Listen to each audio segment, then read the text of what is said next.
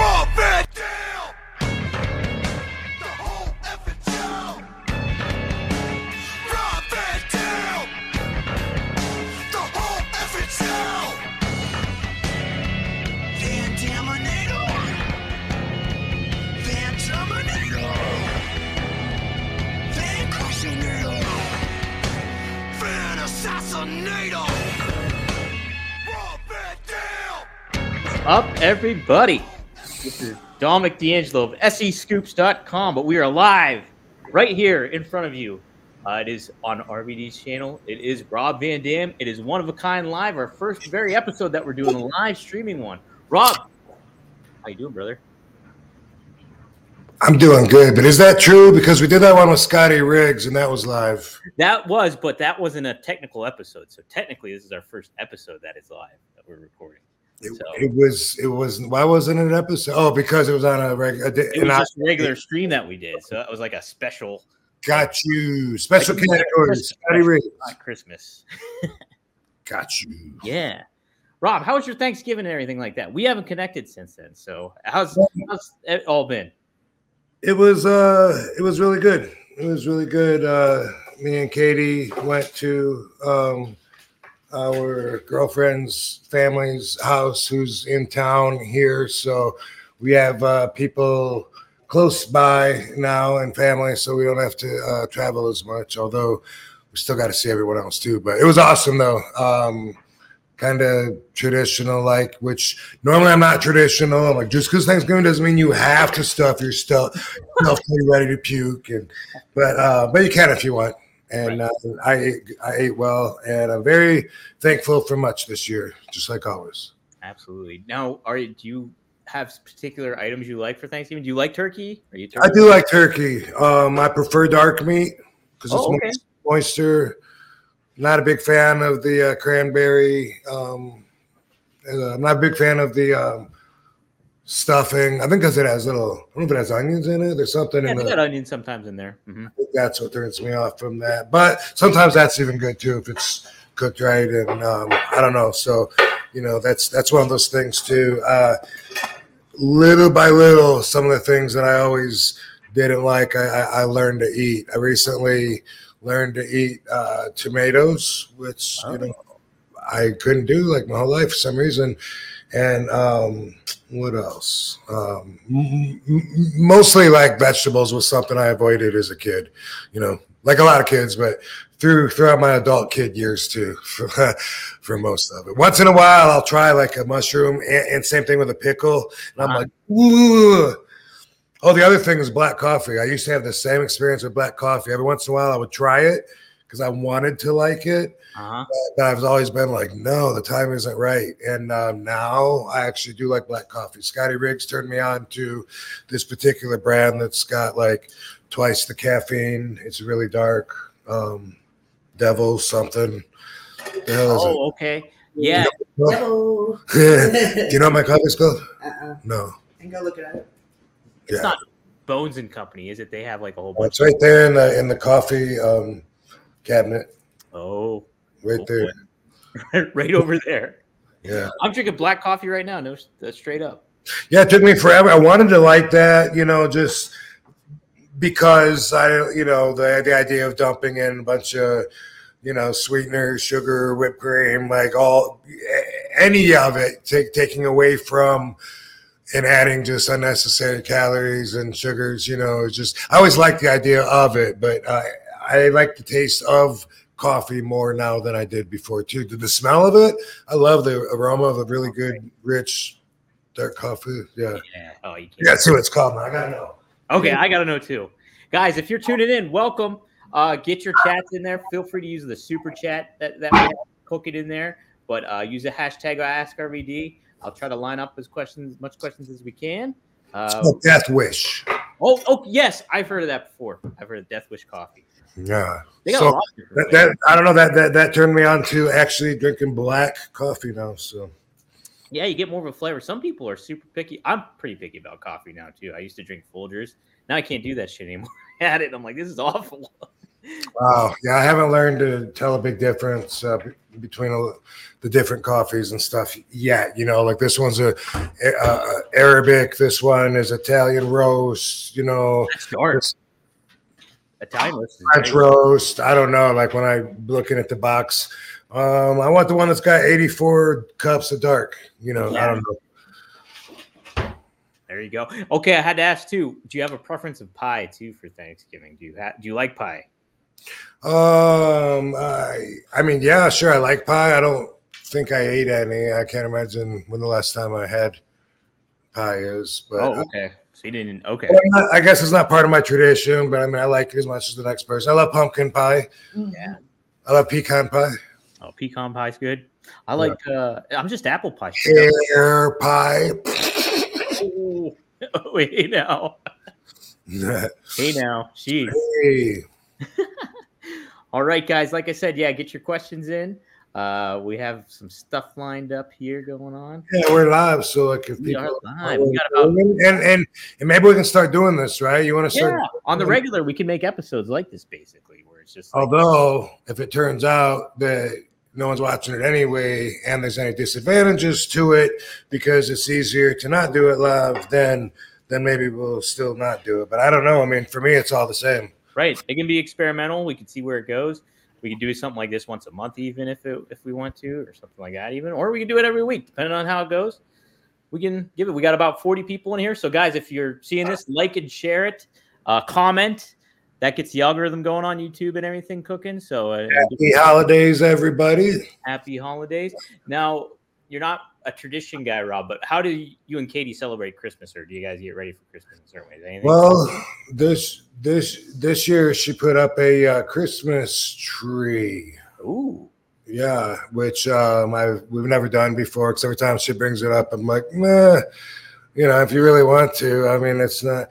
You know, yeah. For me, it's it's about the kids and, and stuff. And I hate the cold, and I hate the the, the panic, go broke shopping to prove your love for each other vibe. But um, you know, bah humbug. But overall, I like to see people happy and celebrate. And uh, Katie's got a uh, a pink tree that uh, her and Dee set up. ooh, look at that! We Mm. have Barbie and Hello Kitty decorations. No way! Oh, that's nice. That's right. Um, That's fantastic. Okay. Oh, there we go. Nice. Yeah. So anyway, uh, yeah. Um, we have uh, uh, we're we have a little just like with Thanksgiving. We're gonna be a little more a little more family like. We have a uh, um, a thruple situation where where there's extra love in the family and. Uh, that's gonna make a difference and things like that this year. Hey, but I got something I want to bring up, which I never do. Last night there was a party at Nuwu, which is a big marijuana dispensary here in Las Vegas. It's it's technically in North Las Vegas, even though it's only a mile from downtown, the Nerd Bar. Yeah. But um, I've been going there for a long time. They're the only ones in town that have a smoking lounge. That's always been a problem here in Vegas because you can buy cannabis anywhere, you know, on every corner, but you can't smoke it anywhere. The hotels don't want you smoking there, except for the Artemis. But anyway, um, that's always been an issue. They've been talking about licensing the lounges to allow smoking for the longest time. Planet 13 has had its smoking lounge just waiting, you know, for three or four years now, waiting for the uh, uh, the licenses and all this. Uh, but anyway, Nuwu is on Indian ground technically, so they've they've always had the um, the smoking lounge. It's always been a cool part of going there. When we used to do, uh, which we did a little bit, the dispensary tour on the RVD bus. Uh huh. I forget we did that. We did it three or four times. Wait, you Uh, had an RVD bus? Well, yeah. So the my, my friend Johnny that runs the Nerd Bar bought a trolley, and and and when I had the CBD products and three or four of the we went to three or four of the stores that were clients of mine, uh, and people could buy a ticket and ride the tour bus with me and Katie. Um, Willie Mack was there. Uh, the Sabuda, I can't remember who all was there. but Oh, We had some other wrestlers. Chris Bey was yeah. Um, Awesome Kong. Oh, awesome. awesome comps. yeah, Yeah. yeah, whoever. But um, but it was it was fun, and we would go to these stops, and we would we would go to Nuwu where they have a dab bar, and uh, you can buy and smoke and chill, and, and everybody had a, a really great time. It was just one of those business ventures that um, uh, it, it, it fell off the uh, it fell off the list of things we were working on. You know, like we wrote a list of things we got to work on to fix the bus, and then kind of forgot about it, and never went back to it. And now, thanks to Justin Sampis and uh, Jesse Daly, RVD CBD is no more. Anyway, last night, Nuwu hosted this this big party. My friend Patrick, that owns Edibles Magazine, had had uh, invited me out there, and they added so much. It's like a compound. It's huge. The whole building that used to be Nuwu is now just a small building on the lot, and they have a much bigger building. They have outside stations, and it was just this really, really big event last night. That a lot of people were at uh, that are in the industry. They had fun because there's a big marijuana convention in town now called MJ Biz. It's the biggest all year at the convention center. It's the Mr. Olympia of, of cannabis. And so this was an after party. And the reason I brought all that up um, is because sometimes I get asked what's my favorite strain. And my favorite strain of all time ever was uh, one that is now extinct. Mhm. It's called a tangerine. And um, I was introduced to it at uh, B-Real's studio from Cypress Hill. Oh, okay. was there, there doing the podcast, and I, and I, and it first off, the room smelled like somebody had sprayed air freshener. Really? That's how good it's the the smoke smelled. Orangey, tangerine, and um, and then when I smoked it, it, it like it tasted like someone had crushed up vitamin C and sprinkled it in with the bag of cannabis. It was so flavorful. It was amazing. And, and as I've spoken it, they gave me the urban legend of tangerine. They said that it, it had been a popular strain out in California until it disappeared and nobody saw any of it for a 12 year window. And then all of a sudden, allegedly some uh, some kid found some seeds in the bottom of his closet at college and then uh, uh, and then then came the rebirth of tangerine and this is what I was told I was smoking at the time was the second generation that was going around of this amazing weed. And I couldn't stop bragging about it to everyone. Like, dude, if you tried tangerine? It's like magic weed.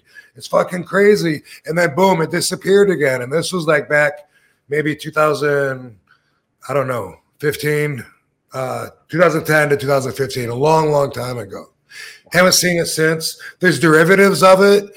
They they they they have hybrids, you know, that's part Tangy, part blueberry kush. No tangerine ever. Last night there was a station at the party where somebody was rolling doobies and just handing them out. You know what I mean? And and I took a hit of this joint and I said, Holy fuck, that's amazing. I haven't it's just like like 20 years ago I tasted that shit. What the fuck? It reminded me of tangerine. And then the people that were more my age, you know, were like, Yes, tangerine, that was the shit. We started talking about it. And this weed, I don't know where it came from, but I'm gonna show you um, when people want to know what RVD is smoking on. When I go back to Nuwu, I'm going to be looking for this shit, the juice. The juice. It tastes very, very, very much like that tangerine. It smells fucking phenomenal, and they have some weird curing process uh, that that's different. They were trying to explain it to me. It's called crypto curing, and so normally, you know, a- after you cut the um, after you cut your girls up and you have all the uh, the leaves um, trimmed out, you had or before you actually trim all all the leaves, but you, you hang it anyway to dry.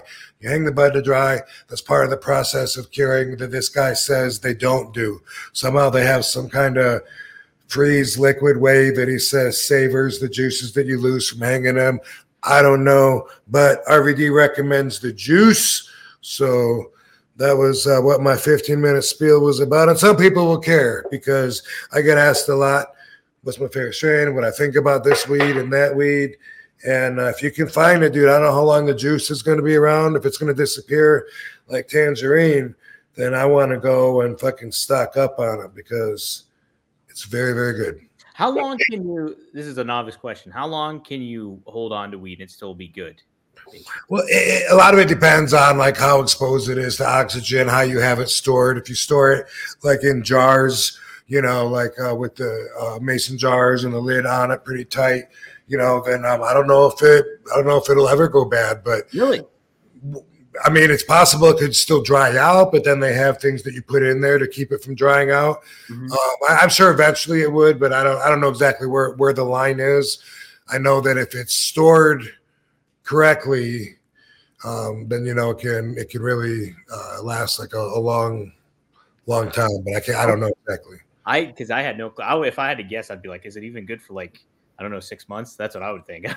like that's how out of the loop I am with it. Sometimes though, you get a bag of weed and you leave it open overnight, and you know just in a couple days, it already is a different kind of weed. It's too dry. It breaks up as soon as you look at it, you know, and it's not doesn't have any of that fluffiness to it anymore. And so it can, you know, as far as that goes, that can happen pretty quick. Yeah. The, that's a lot of the quality. There's a the contest that we're ju- that we're judging for the new. There's a I'm always or often part of these um, cups, cannabis cup contests, whatever. Oh, yeah. And uh, man, the the the voting criteria gets pretty um, pretty extensive because it's not just like, dude, yeah, that's my favorite weed. I mean, it's it's edibles, concentrates, flour, pre rolls, pens, um, everything you can think of. But it's all it's the appearance of it. You, you, it, it's the smell of it, the taste of it, uh, the the feel. You know, before you even think about how how you react, um, you know, to it compared to other ones. So there's a there's a lot to the presentation of it, and, and when you're really in that world, that shit's important. You know, there's some sometimes you look at it and it's just like wow. Like Katie looked at this, she was like, "Wow, it's like so pretty. It's so it's so green. It almost looks like fake grass." And that's that's some of the shit that uh, makes it stand out. How about that? I remember too. I was in Philly, and my one buddy. I went over to my buddy's place, and he had stuff. And you might know what it is. It, we call it was called green crack of weed or whatever. And Yeah. like it was pretty darn vibrant. Like I never seen anything like that before. And obviously, I'm I'm a rookie with all this stuff, but um, I was pretty impressed by that too. We had some of that. That was I had a good time on that one. Yeah, that was a popular strain uh, for a while. I remember it. I liked it. All right, cool. Well, guys, yeah, we almost have 100 people watching right now. So, uh, pretty damn awesome. Guys, uh, if you, I'm starring a lot of the questions that I do see, but if you definitely want to ask, use the super chat. We'll definitely get to your questions that way too. Um, but I do have a couple of questions for Rob starting off. Rob, it's been a wild week in wrestling. Um, starting off, uh, the world got buzzing about CM Punk being back in WWE. He showed up at Survivor Series, closed out the show, and cut a promo. So, um, him going back to WWE and Triple H talked about this too uh, in the press conference afterwards. And obviously, they had tension there before they left. Um, but he was like, "Hey, ten years, people change." And this made me think about our podcast too. Is how you talk about how people Change. Me too. Yeah, hmm Me too. 10 Triple Triple H said um, in, in in what I read, uh, Oh, okay. he Yeah. go said, "Hey," he said, if you're the same person you were ten years ago, then you did something wrong because we're all growing." And I thought, wow, man, that's cool to know that he gets it because I say that every day, and that's my hundred percent always true on perspective. Yeah, yeah, and I, I thought it was a, def, a definitely an, a great way to put it too in a lot of ways because yeah, if you're not changing, then there's there's something up that you need. It's like you're not adapting and you're not growing as a person. So if that says it, and I can only imagine not only Triple H has grown, and he said he's grown, and he's like, and uh, CM Punk has changed too. So it's like it'll be interesting to see how that all kind of pans out in a lot of ways. Yeah, we all learn from every experience. You know what I mean? Uh, We learn what to do. We learn what not to do. We learn, you know, consequences, and it helps us make uh, decisions in the in the in the future because of what we learned. And um, I wouldn't be surprised if CM Punk was a lot easier to get along with if he was a nice and, and humbled compared to before. You know, saying like uh, like he had an overly um, prevalent chip on his shoulder. Yeah, know? right. And like you, what you mentioned too before, being in that competitive mindset, of like Yeah. of everything too. And not only that, back in 2014, he's trying to vie for the top spot and wanting to be main event in WrestleMania and challenging for the title and stuff and closing out WrestleMania specifically. And then he's having struggles. He's dealing with a lot of stress at the time and like just kind of exhausted and burn out. So I mean, a lot of that factor comes into play when you're that and you still have an attitude and you still want to accomplish more and plus you're exhausted. So it's like time heals all wounds and hopefully we'll it'll it'll be some interesting stuff happening in So, Yeah, it's exciting. It's awesome that um, that CM Punk is able to captivate the interest of the fans for so long. You know, he took like what a seven year break. yeah, almost 10. It's been almost 10 years. Well, 7 years from wrestling, but he's been uh 10 years away nearly from WWE, so And then it's not like, I mean, before his break, he was still one of the new breed. Right, yeah. Uh-huh. So it wasn't like he had a 30 year follow following behind him, took a break and then came back and picked up where he was. You know, he was still representative of like the the new age and for him to be able to keep people excited and tuned in and wanting him and uh, to keep t- being in demand like that you know i mean like that's that's really cool that he was able to do that on his own terms and um and that and that's why he's back Right, right. So, yeah, definitely a big topic. Obviously, it'll be interesting to see how things go and how they build up to WrestleMania. Some rumors early starting on are that it could be him versus Steve Austin at one of the nights of WrestleMania. So, uh, that's been the buzz going around lately. Um, Interesting. mhm. Interesting. And it's kind of funny too because the last episode we recorded, you were talking about too. So people were asking, "Hey, do you think you should have been in the main event with Steve Austin at the time, or won the title back in 2001?" And you had a different perspective on it. Was like, I I don't think it was necessarily at that point in time because Steve was such a star, and you you kind of thought it more from a business standpoint at this point in time too, which I thought was kind of interesting. So Yeah, that's it. You know what I mean? That's what I think of when you said it might be CM and uh, Stone Cold. I don't, I don't think like a fan. I think like, wow, what a cool match. And start picturing them like action figures playing with each other. I think about the draw.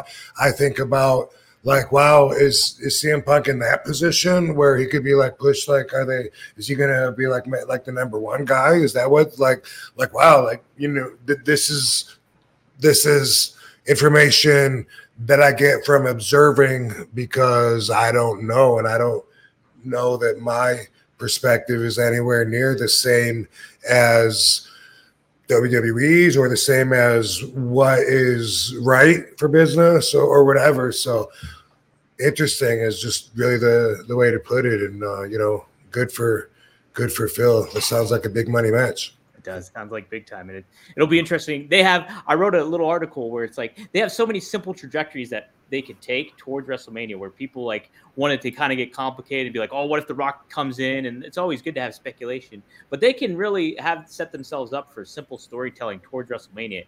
And even if it's the outcome's predictable, it'll be interesting to see where the journey goes for some of these guys like Cody Rhodes, whoever, you know, Randy Orton's back, who I want to talk to you about here too in a second.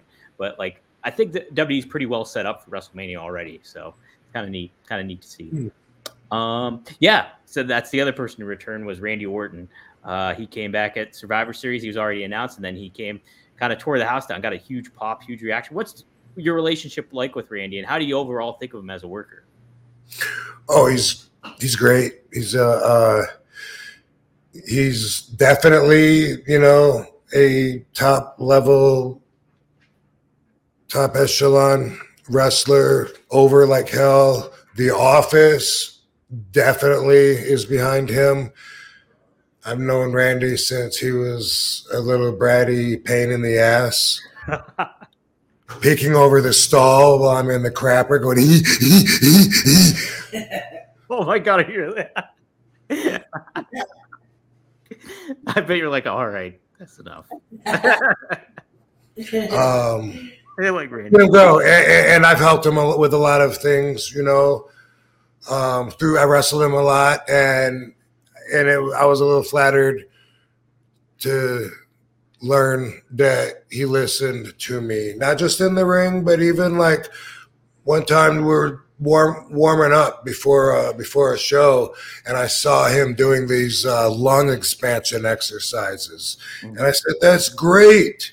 I said, "That's great. You you you force air in, stretch your lungs out like a balloon, so that they're not."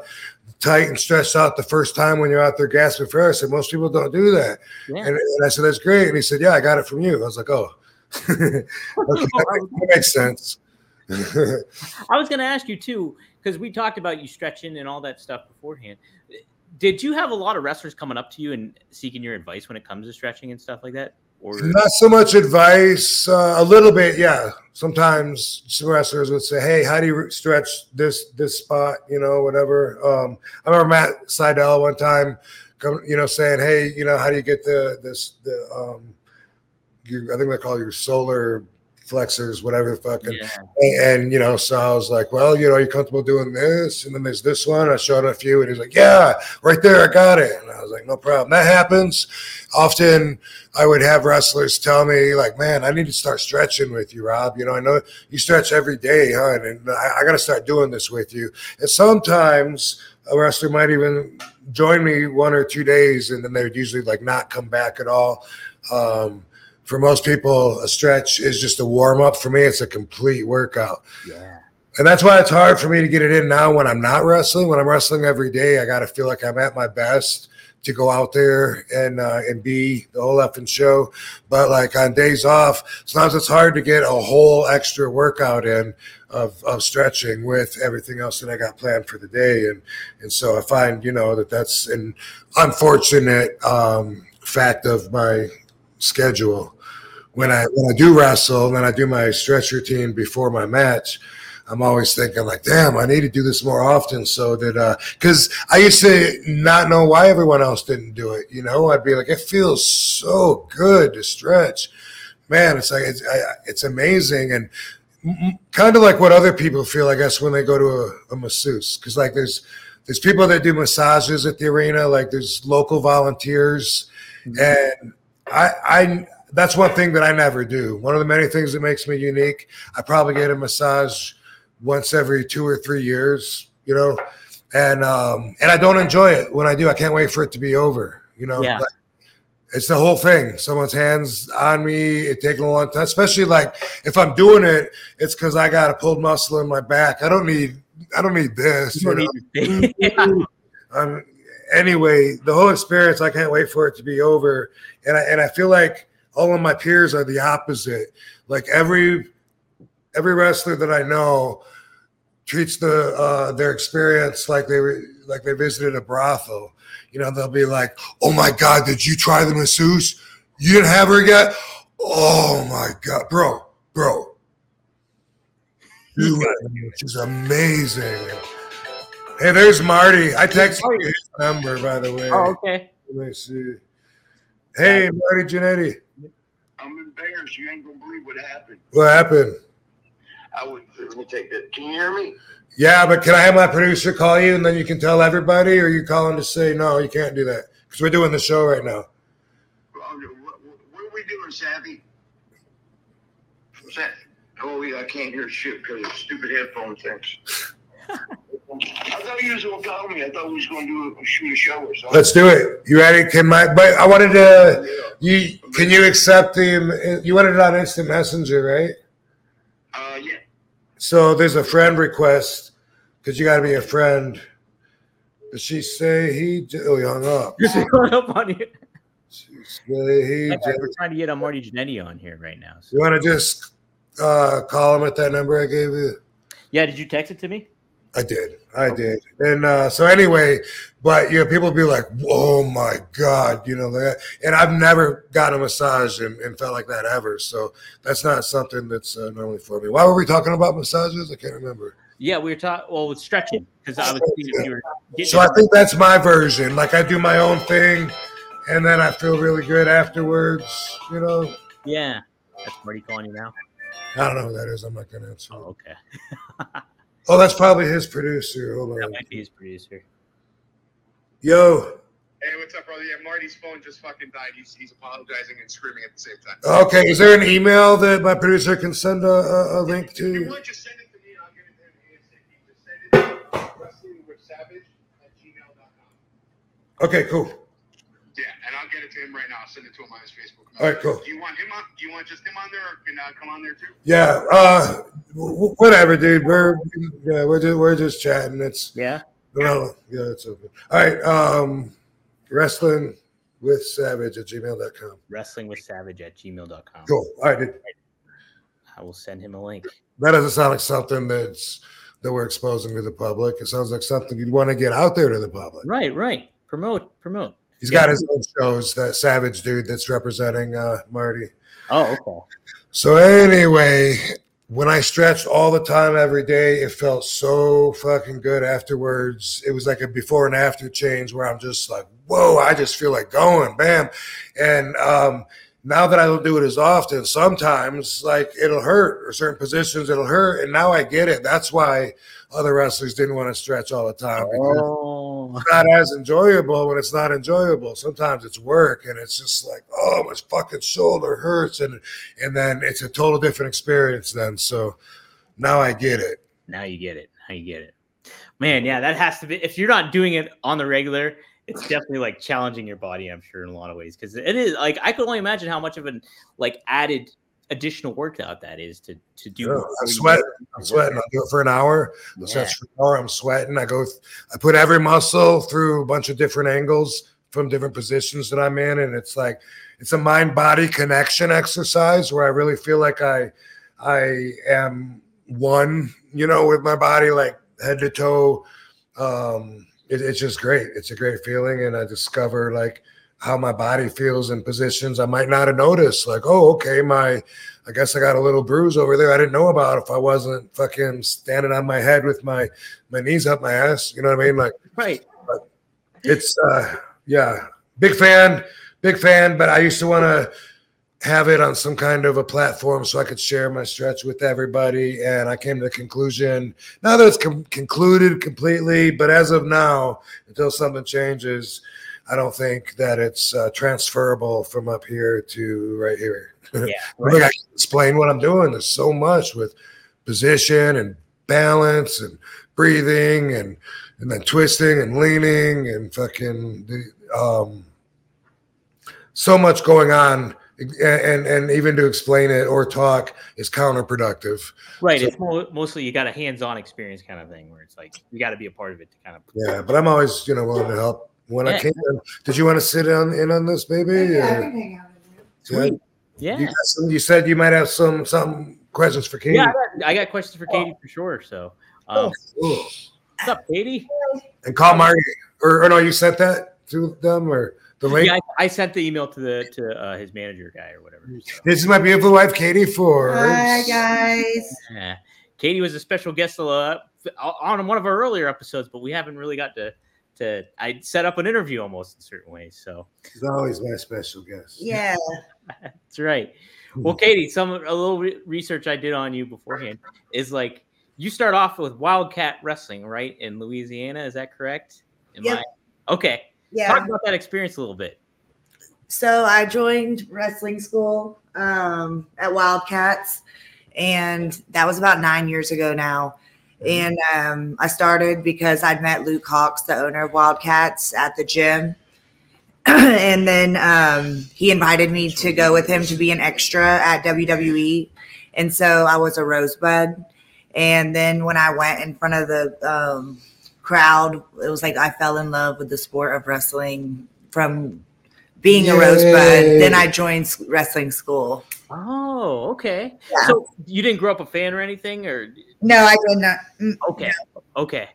Did you play sports like in high school or anything to that effect?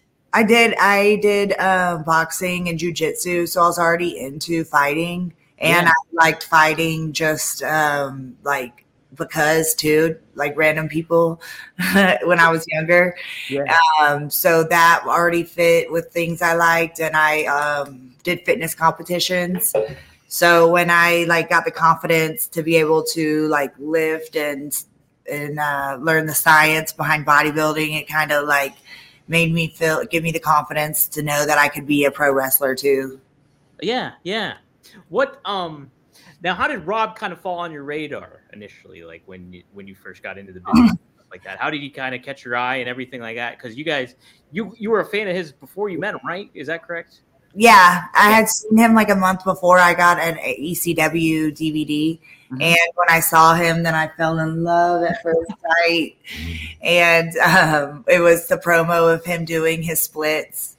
And um, Another good reason to stretch. yeah, There you go. he was doing the splits and I just fell in love with him. And then um uh even like asked my friend, like, who is that? Like I was just so intrigued. I just felt the connection through the TV. And then we were at the same um convention, WrestleCon, like a few months after I'd watched the ECW DVD, and then I saw him in there. So I told um, my mentor, my wrestling mentor, like to introduce me because they already knew each other through movies. And then when I hugged him, I just didn't want to let go. It just the chemistry felt so natural and so good. And I wrote my number down and gave it to him, and we've been together since. And that was going on eight years ago. How about that? How about I that? have that hanging. I have that on my wall, by the way, in my action figure room. I have the piece of paper with her phone number on it. Really? Yeah. Oh, that's awesome. That's so good. Yeah. so cool. I, by the way, I'm just now seeing the uh, the comments in the in, in the chat room. Um, Oh yeah. So yeah, we got we got some paid super chats. Oh, happening here. So we'll Yeah. get to these ones here. I just want to say real quick. Uh, Jerry Baker says his older sister um, was a, a senior or was a freshman. I was a senior. I don't. I don't know. I I only remember Tony Baker, who obviously was somebody different. But uh, maybe if I knew her name. And uh, this question: When's the last time you hung out with Sabu? Last night. He Yeah. was, he was he was with me at Nuwu at the uh, this big uh, edibles party after Wow. M- MJ Biz after party. Yeah, that was How about that? Well, we got some special guests here, guys. We'll get to your super chats here too before we close on out on the show. But we got some special guests happening here. This is uh Savage, the producer of Marty Jannetty's podcast. Am I correct on that? Yes, sir. Hi, hi, Katie. hi, Hi, nice Rob. to meet you. you? Nice to meet you, man. Good. Marty's trying to Marty's trying to get in here right now. I saw him in here, and now his screen is just a picture of himself. Matt, uh, Marty's always going through GAT. I'm sure Rob's familiar with GAT. All right, he's always got issues. God's always fucking with him, messing with him. So his laptop's dying, his phone's dying all at the same Oh, damn no. time. Uh, we're, we're, he's trying to fix it. But what I'm gonna do in the meantime is I will uh, share you guys uh, the intro for his show if you want to play it and just give everybody a kind of idea what it's about. More than welcome to. But thank you for having me on. Sure. Um, let's see. Do you- oh, there's Marty right here. I see him in here. Let's see. Mhm. There he is. Hey, Marty Jannetty, we see you, dude. Wow. I can't hear it. Wait, that's his mom. Is that Marty's mom or Marty? Hey, Yeah. is that is that Katie? It's me. Hey, girl, what you doing? Craziness. All right, everybody. The the theme for tonight's show is chaos. Oh, It is damn, chaos. perfect. Yeah, we got people on just to have Hey, a, check, hey, check. What is that, Rob? that is a sticker, Yeah, I got to wear it. My, well, I get, I can't. dude. Hey, uh, hey, I, I got five, my, I got mine ready. I just can't smoke it yet. I gotta go outside. Now go ahead and smoke it. Go ahead. Oh, um, uh, I'm not trying to get beat up by my wife. Welcome if you got them. yeah, dude. Uh, so we were having good conversation. I might be out the door now just for the hell of it because we're got some. um, but hey, so uh, Dom, there's like people are like dropping money to make sure you ask their questions. So make Yep. sure you ask the question. Make sure we don't skip those people because Yeah, we, we'll, we'll get to Oh, those. we'll take priority first for sure. So, um, Uh, um, boom. Ooh, that's a good question. It might be it might be stiff to start out with that. Where's the body, Marty? Ooh, Hey, you're not you're not gonna believe this, but I just got a date with Tony's uh, daughter. Tony the Tiger. Uh, don't know uh, what's his name, Is he? Oh, that's tantalizing Tony. And uh, uh, basically, what happened is when Marty first met him, he met his 19 year old daughter. Yeah, I had to back off that one. And apparently, Tony has a 33 year old daughter that he is more than okay with Marty dating and maybe marrying. Okay. And she, but she's okay with it too. That's that's the part that counts. All right, all right. Well, Marty, I know you're the ladies' man because nine out of ten conversations. Uh, What are you What are you doing to your hair? I'm scratching. Like, uh, I'm, No, but turn your head sideways. It's black. You, you painted it. oh, it's not black, bro. Turn, turn sideways. Oh, okay. I see. Katie, did you do that? Mm-mm. Yeah. Look Yeah. at them. Same I color. love birds, love birds. That's so nice to see. couple weeks ago, crazy dude. Well, Marty, tell, tell us your guys about your show that you guys do. Hey, we had questions for Katie, and then uh, you interrupted. Were we Okay. done, Katie, or were we? Hey, Katie, how how Hey. young? How young is too young for a sixty year old? Um, Um, 18. A, a female. I mean, if it's a guy, it's a different. Too age. young for what? Too young for what? Don't do that. I think above 18 is like okay. you do this to just hug and say hey. I actually think To hold a conversation, because that would be the challenging part. I think. for you know because I am handicapped in the mental part. Come on, no, I mean you. You and an eighteen-year-old aren't going to have a whole lot. She's uh, not 18. She's 33. Damn comments it. to talk about. No, oh no, she don't know who Aretha Franklin is. Who? I That's know. Steely Dan reference? Is that Steely Dan reference? hey, how you doing, brother? Good, how are top, you? Top right of the screen. Marty, how many? So you just started your podcast, Marty. We're on. Uh, hey, we're on show what? Twenty-five or something. Usually say this. 29. We're on episode 29. Twenty-nine. Yeah, you you, you was telling me. I, I mean, I need all the help you can give me. Uh, you was telling me some of the things to do, and you, one of the things you said, I, I'd already thought about it, but I really don't want to do it. But you said Fire Savage, and I was thinking, no. That's hey, Depends on how bad you want it, man. Uh, yeah, if you want a strong following of uh, 67 people like we got, I got a couple things I can give you. We can hook you up. That, that's dope. That's double. Hey, hey, how many do we have today, Savvy? Uh, Oh shit! When, what time is it? What are we, Oh, what are we asking? What are we asking? Hey, you're not on your show. You're on uh, RVD. Yeah, I show. know. Yeah, on the Rob Van Dam show. We Yeah. over 100 people watching right now. What are the rules Oh, here? really? Uh, You guys are on the Premier Streaming Network. Uh, this will be on the Premier Streaming Network, but this is our first live episode that we're technically doing. So Is this on Uh, YouTube? This is on YouTube right now. live on YouTube, and then we'll post it next week on YouTube, right? Right? Then it'll be up officially again on YouTube at, on Monday at 420. So Yeah, I you- love that. I love that. I That's awesome. his hair, man. Yeah, his, his show. We're on episode uh, nine right now. It's actually playing right now. It's live right now on the Party with Marty channel. It's live. What on- is Yeah, us? yeah. Oh shit, we're working against ourselves. competition. Hey, hey, Rob. Hey, I love I love that opening, man. Uh, you, when you strong said, opening, strong Yeah. opening you got with the whole effing show. Yeah, I, Yeah, I, I queued up the video. If you want to play it, you- you're more than welcome to. Oh, you have it on here? I, I threw it in your stream on the bottom. It should be in there. In the, uh, oh, okay, let's see here. damn. Is it Dang, the other. Savage thing here? Yeah, I'm gonna. Hey, Tuesday I'm gonna be on your show. There he is. There's my brother. Yeah. Oh, Creepy Here? All right. Hey. this right now, black? you're watching the party with Marty. I love the champagne, by the way. That's my brother. We're here to party with Marty! That, that shit hurt brother. there. hey, hey, Katie. Barbershop. I'll, I'll ask you in a minute. But I got to ask you something, Katie. Okay. And it's about it's about um, Alicia Fox. Oh, yeah. Do, do you know her? You love Yeah. her. You love her. Is she Louise's friend? with Still love her. So this drops every Thursday night then? Is that? Hypothetically, every Thursday at 10 o'clock. Okay. Not- Hy- Hypothetically, right. Marty, you're pulling a Rick Rude, being on two shows at the same time. How about that? when you throw a curveball, what you do, you, you got the seams right here, and you twist the wrist. All right. But but um, Katie, Party with Marty podcast. Katie, Yeah. stop being in love like that. You know, man, y'all lovey dovey's. We love That's it. sweet, though. though. I, I, I love Uh, that, though. I love that, though. I, yeah, I do too. I want to do that with um, what's her name? Uh, now I forgot her name. Fox. Aisha. Aisha.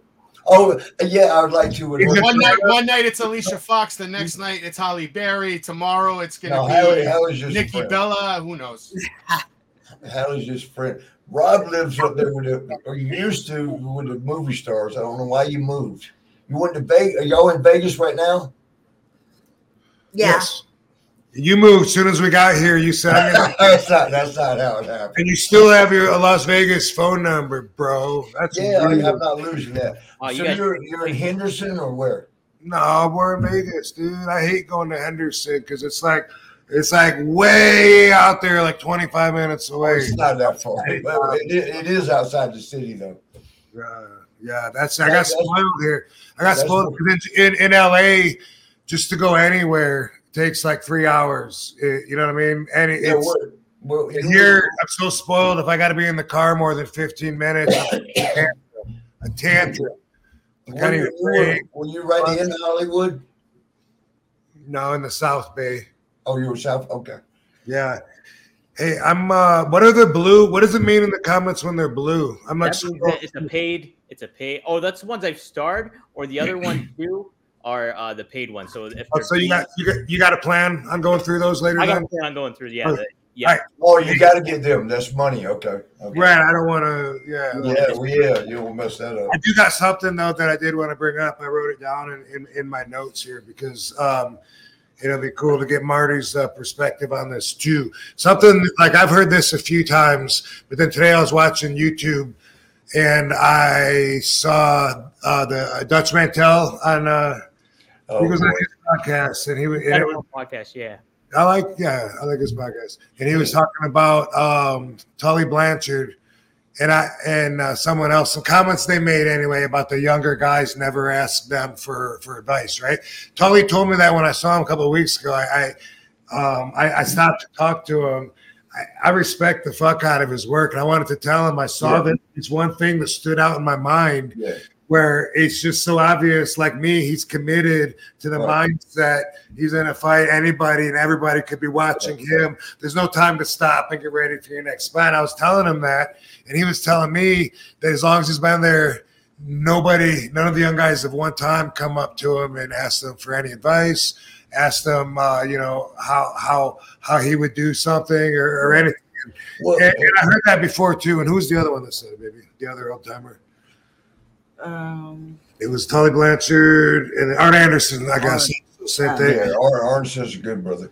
And I heard that before. Like I heard that when I was there too. Maybe it might have been Jerry Lynn. I don't know. I don't want to throw it under the bus, but somebody mentioned that that the young guys, the young guys don't want, it, you know, advice. they're- well, well, With uh, what's his name? They're scared of his beard. Um, uh, what's his Yosemite name? Sam. I mean, Anyway, that They're like, thing is they're pretty of damn.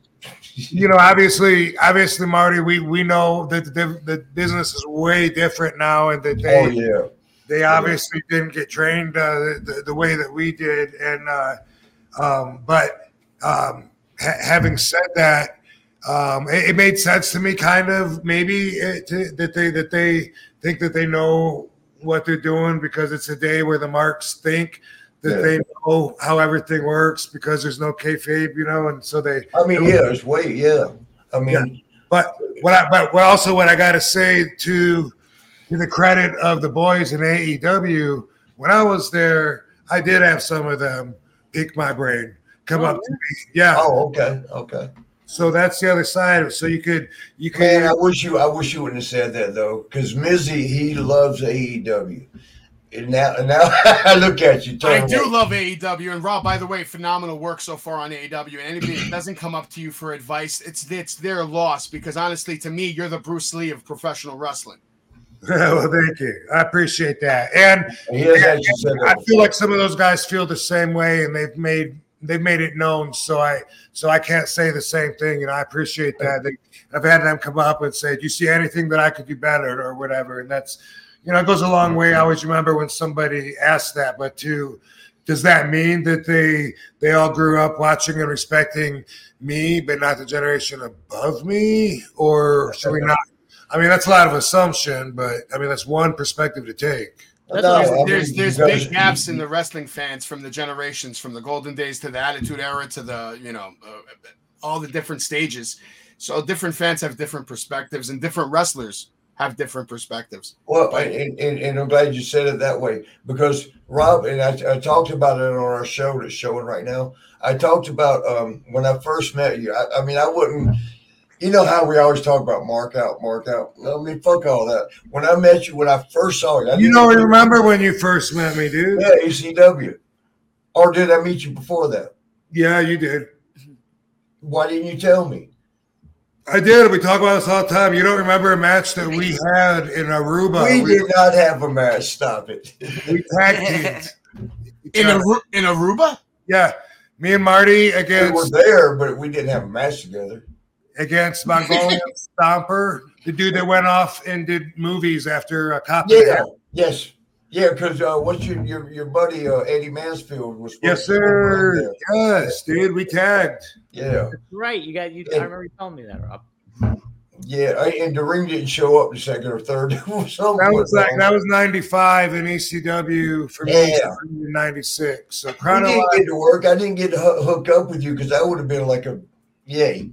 Because I, you I mean, remembered. huh? You would remember if you hooked up with me. Why? you hurt me. Yeah. That's Alright, go ahead. But when you met me, you were marking out. Did you want to put me over? Yeah, when ECW, when the first time I actually met you was or saw you, we didn't even really meet. But ECW, I had to work with Sam, man. You know, he beat you up with that fucking cane. God damn it. but um, you you kept walking through, and you got that look. I mean, and, and this was like '95. How many years ago was that? Almost 96. 30. 95 was when we tag teamed in Aruba. Remember that in Aruba? We tag teamed. Yeah, yeah. But you, so, yeah, and, but you, you went walking through and you had to look. You got that look. You know, we got the it factor. What we call the it factor. You got that look, and I just said it on our show to, uh, earlier that we taped. I said he wasn't being cocky. He was being confident. Swag. You were swagging like a motherfucker. Did you That's say that back then, or you say it now? Say again. Did you, did you say that way back then, or did you say it now? Oh, that's what I was saying. I said it just now, but I thought it back then. I saw you walking by and like, look at him swagging his ass.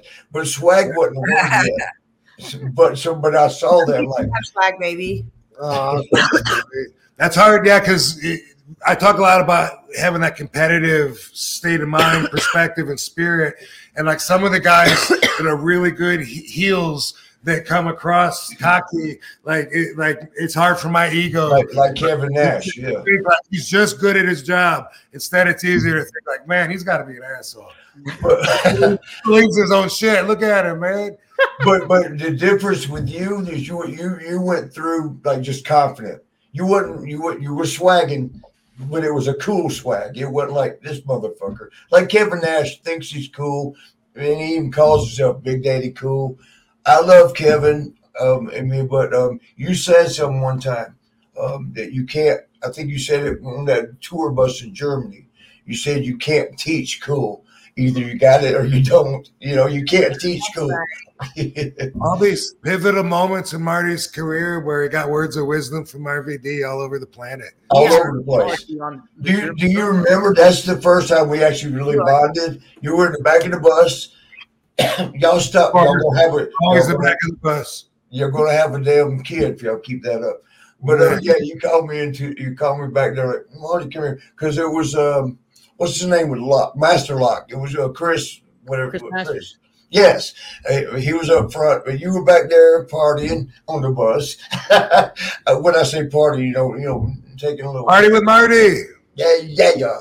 Every But you called me back, and and man, you said so much shit. I'm like, like when you, I I I thought the world of you in ECW when you went walking through, but then I saw your match, and I'm like, holy shit! Not only did you carry, not only did you swag through the place, but you carried through with your mat. You did that Rolling Thunder, like uh, timing was fucking great, and you did a super kick off the top rope. You jumped off the top. and, and, and I'm like, God damn, that was the first night you know, I'd seen you and met you, you know, and you when you were swagging through, and then you produced it in the ring. I'm like, holy shit, this brother, Oh, this back it brother, up. Talked a lot of shit and I backed it up. Uh, I'm pretty yeah, Yeah, I'm yeah. pretty, I'm pretty cool. But but then we didn't really say much, you know. Um, then Germany, you called me to the bus. You were like, "Will you stop having children? Stop it." and that's the same because I had Fonzie speaking for me. Trick Daddy. We're gonna have him on uh, next week. Yeah, we got to get him next time. Who Trick Daddy? Yeah, yeah. He lives in Miami, I think. Well, I, I knew Rob Van Dam was the, the man after the first time I saw you wrestle Jerry Lynn, man. And uh, from that moment on, Oh, I, knew exactly, yeah. I knew exactly what and who you were in this business. Yes, those were, you know that is I was thinking about that earlier. About there's so there's so many moments where it was just like a decision uh, to to do one thing or another that ended up just going down in history is like a great thing when it easily could have just been a different choice. And that was one of them I was thinking, like with Jerry before the match, you know, when uh, Paul was like, you know, it said we were both like, ah, you know, eight minutes should be plenty with this guy, you know, don't give him much. I was like, uh, there's but there's a lot of other times like that, you know, where it was just organic for me, um, and, and, and something that I said or something that I did came Katie, out and ends Katie. up boom. Let him breathe. Get get off him. Let him breathe. I don't blame her. I wouldn't let go of him either if I was in her position. Well, see, well, you don't need to tell people that. this guy's my childhood hero, bro. I grew up. My, mine too, when it, it wasn't even childhood. Ma- imagine getting a hero when you're like 40 years old. You're like, I love this brother. Hey, so I'm going to be on your guys' show Tuesday. That will be will that be live or that'll be shown on a different day? We're recording it. Yeah, recording, and then it's going to be on Thursday, 10 p.m. hey, hey, brother, in the right top corner, or Yep. at least that's where. Uh, I'm, I'm so sorry. Your name? I'm Dominic D'Angelo. Yeah.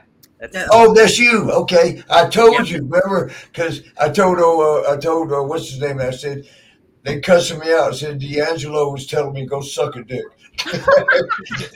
I said See that?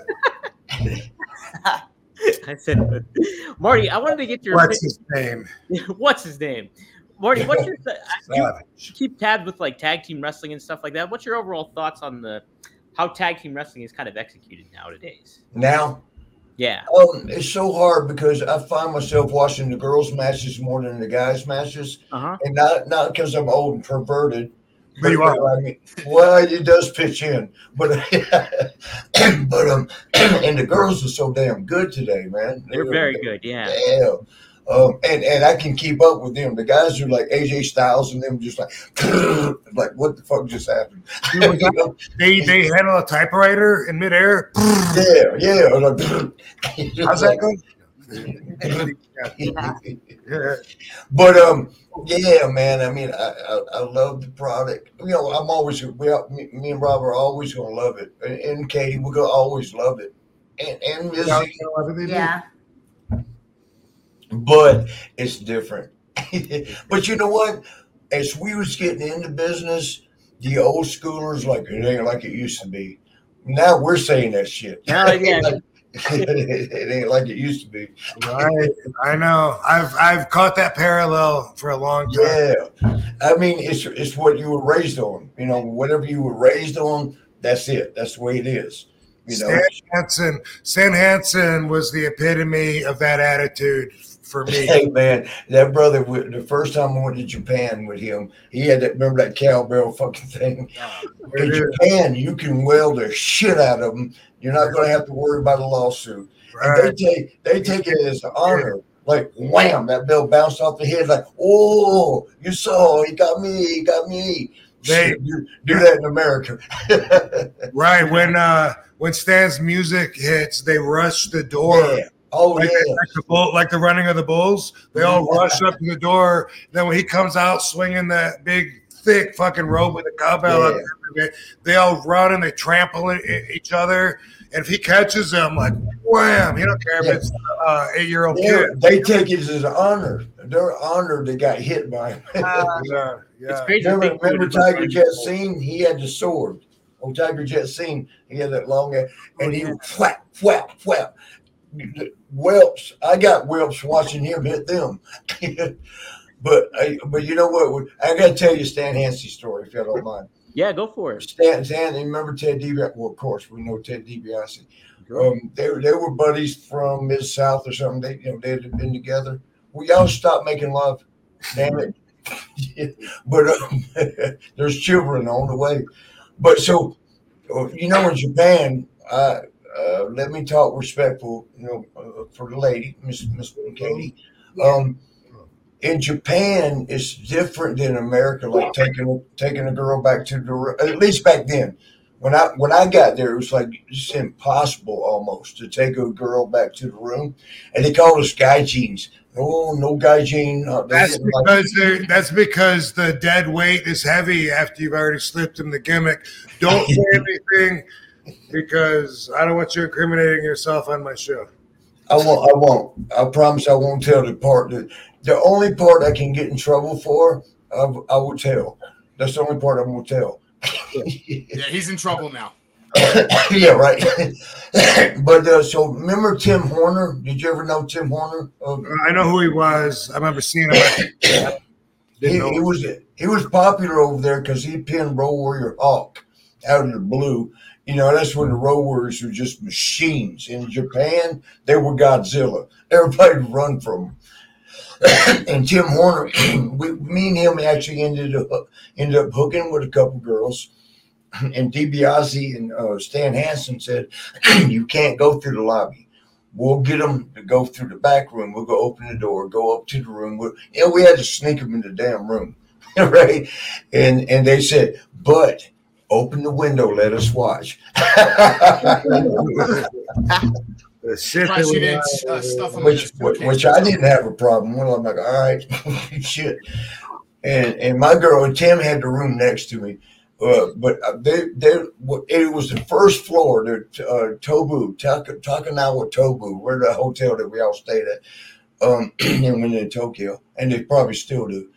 But they're they're out there. There was a it was the first floor, so all you do is get up on a ledge and and you like you're like a thief. You know, you, you're sidewinding down like until you get to the room. They ta- I'm, I forgot. I forgot they wanted me to open the window, so Uh, I'm, I'm sitting there. I'm accidentally on top of her, you know, doing what we do, and and and what are we doing?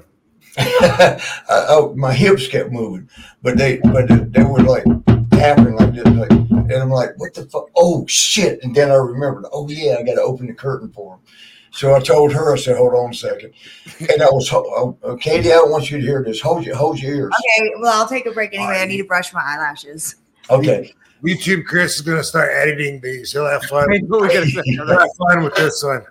But but when when when when I, for me when you know when I've been drinking, if it's all the way hard, uh, this is horrible. There's people listening. PG thirteen, y'all. Okay, but you You know have a strong audience, a strong following of 67 people. yeah, our 67 number. We we passed that. We passed. Uh, so so uh, you know once I excuse me, y'all sixty seven.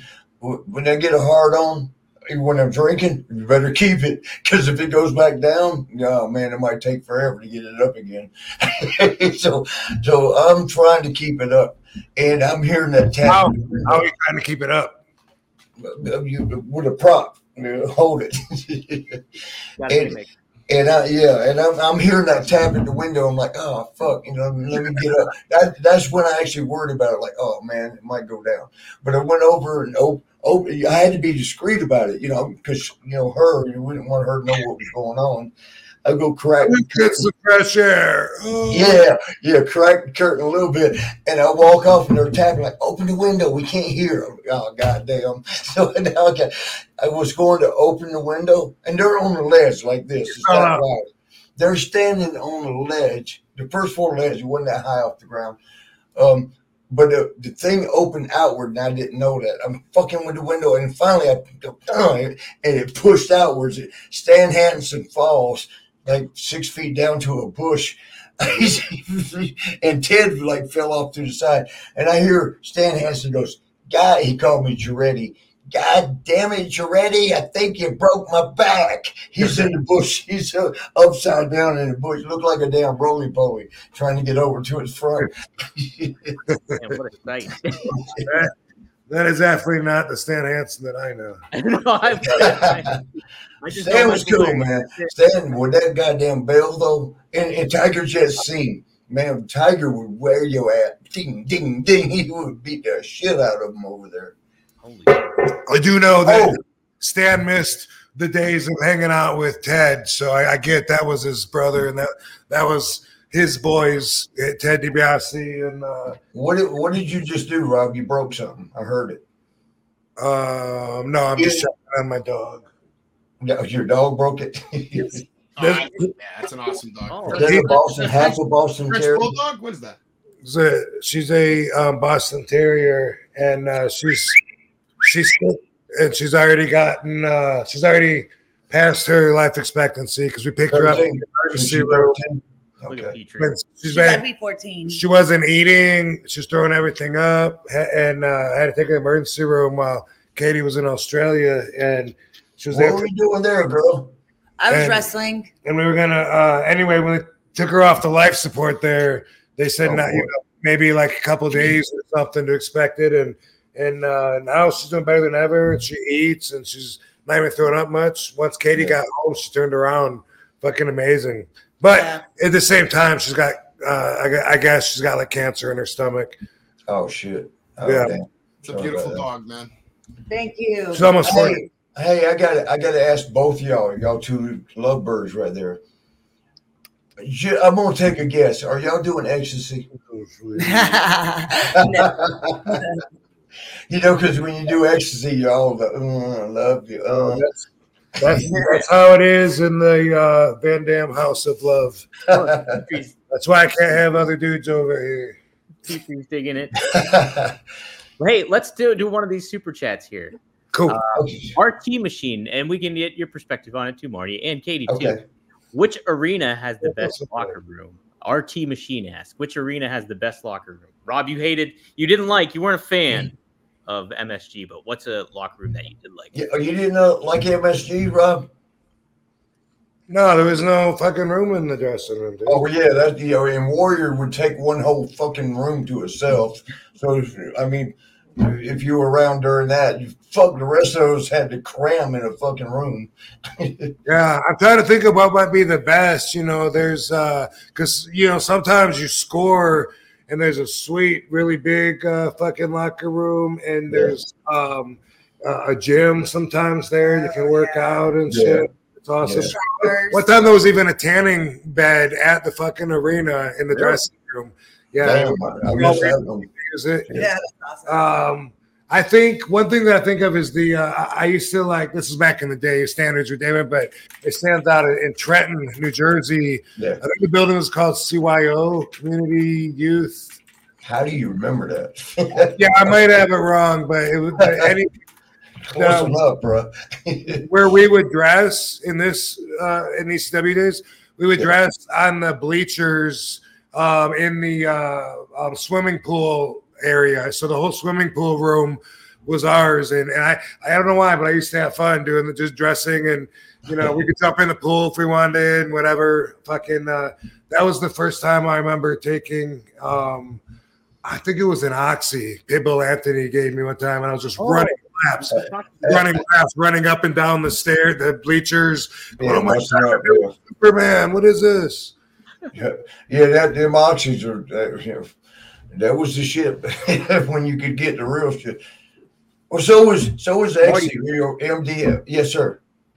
Did you have a fa- do you have a favorite locker room? Is there a locker room that stood out to you that you liked? Oh, I, my favorite one was in, it's going to sound like shit, but it was in Topeka, Kansas, and the reason being, uh, Katie, close your ears. Okay. It- we called it the blowjob room because you would go upstairs. It was right, you know, the dressing rooms were right there. But the the the fans, like they could go. You had to you know, like tell the, the security, like, yeah, bring bring let her come over. We had one called Topeka uh, Patty. She would blow everybody. She didn't even care. She's like blowing people. But um, but it was just so easy. That, it I was might like want to change my answer. I might want to change my answer. You might want to no, there was there was another place. This is in uh, New, New Britain, Connecticut, uh, and Oh, I remember that. ECW as well. And uh, we we dressed. It, just, it wasn't nice. Matter of fact, it was so dark, so dark you could lose your shit. You know, not even know it while you're trying to get dressed. But we would dress upstairs, and this place um, was a strip club. So there was a there was a wall. There was a wall that separated the the strippers. And then from the the, the, Us, yeah. the venue. But when you go upstairs, you would cross over that barrier. And so, like where we were dressing, there's a half wall, and you look over it, um, and you're looking right onto stage. So that was pretty You cool. see, Yeah, you see it right. Yeah, okay. Did you were you there at that place? No, I didn't. That man, that would have been my favorite. funny part, the funny part is that um, when you would get a private dance, they would take you upstairs, and their Right. seats were like right next to our seats. So when we would get over overfilled with wrestlers, we would be sitting in their chairs and stuff, and they'd be coming up like, uh, "Excuse me, you know, a girl holding a, dude's- a customer's hand, you know, like uh, we need that chair." Like, hold on, man, I'm just. Uh, yeah. you know, Hey. they're getting a private dance, and he's got four wrestlers just standing there like, and and you remember remember we could get our draw. I think back then it was up to two hundred a night. You get a two hundred dollar draw. That place right there, the two hundred. You give me two, just give me two, and it's gone. That's, yeah, dude. That's one thing. Another thing that I, I'm probably on the very few, you know, minority, small percentage. Uh, I never was a draw guy, and I never understood the sense of it because oh, I can tell you why, but go ahead. I'll tell you why. Uh, you, you probably have the philosophy that Sabu did, you know, but he would say, "Get it because you never know if you're going to get paid, and at least you got that, so you put that." in That, that wasn't it, but go ahead. Go ahead. because for me it was like you know if I, all the other guys would get all these draws then when it comes time to get paid they would have either Yeah, nothing ain't got nothing. Yeah. yeah but you're gonna say because uh, your wife got the check no you never went No, because we got per diems. Like each night, if you took the per diem, that's given. You know, so you know, tax write off, 160 or whatever it was. I always got 200 because I, I went cheap, bro. On the road, I'd get the damn nights in. Remember the place with the purple fucking curtains? Nights in, you know, like twenty dollars, fifteen yeah dollars.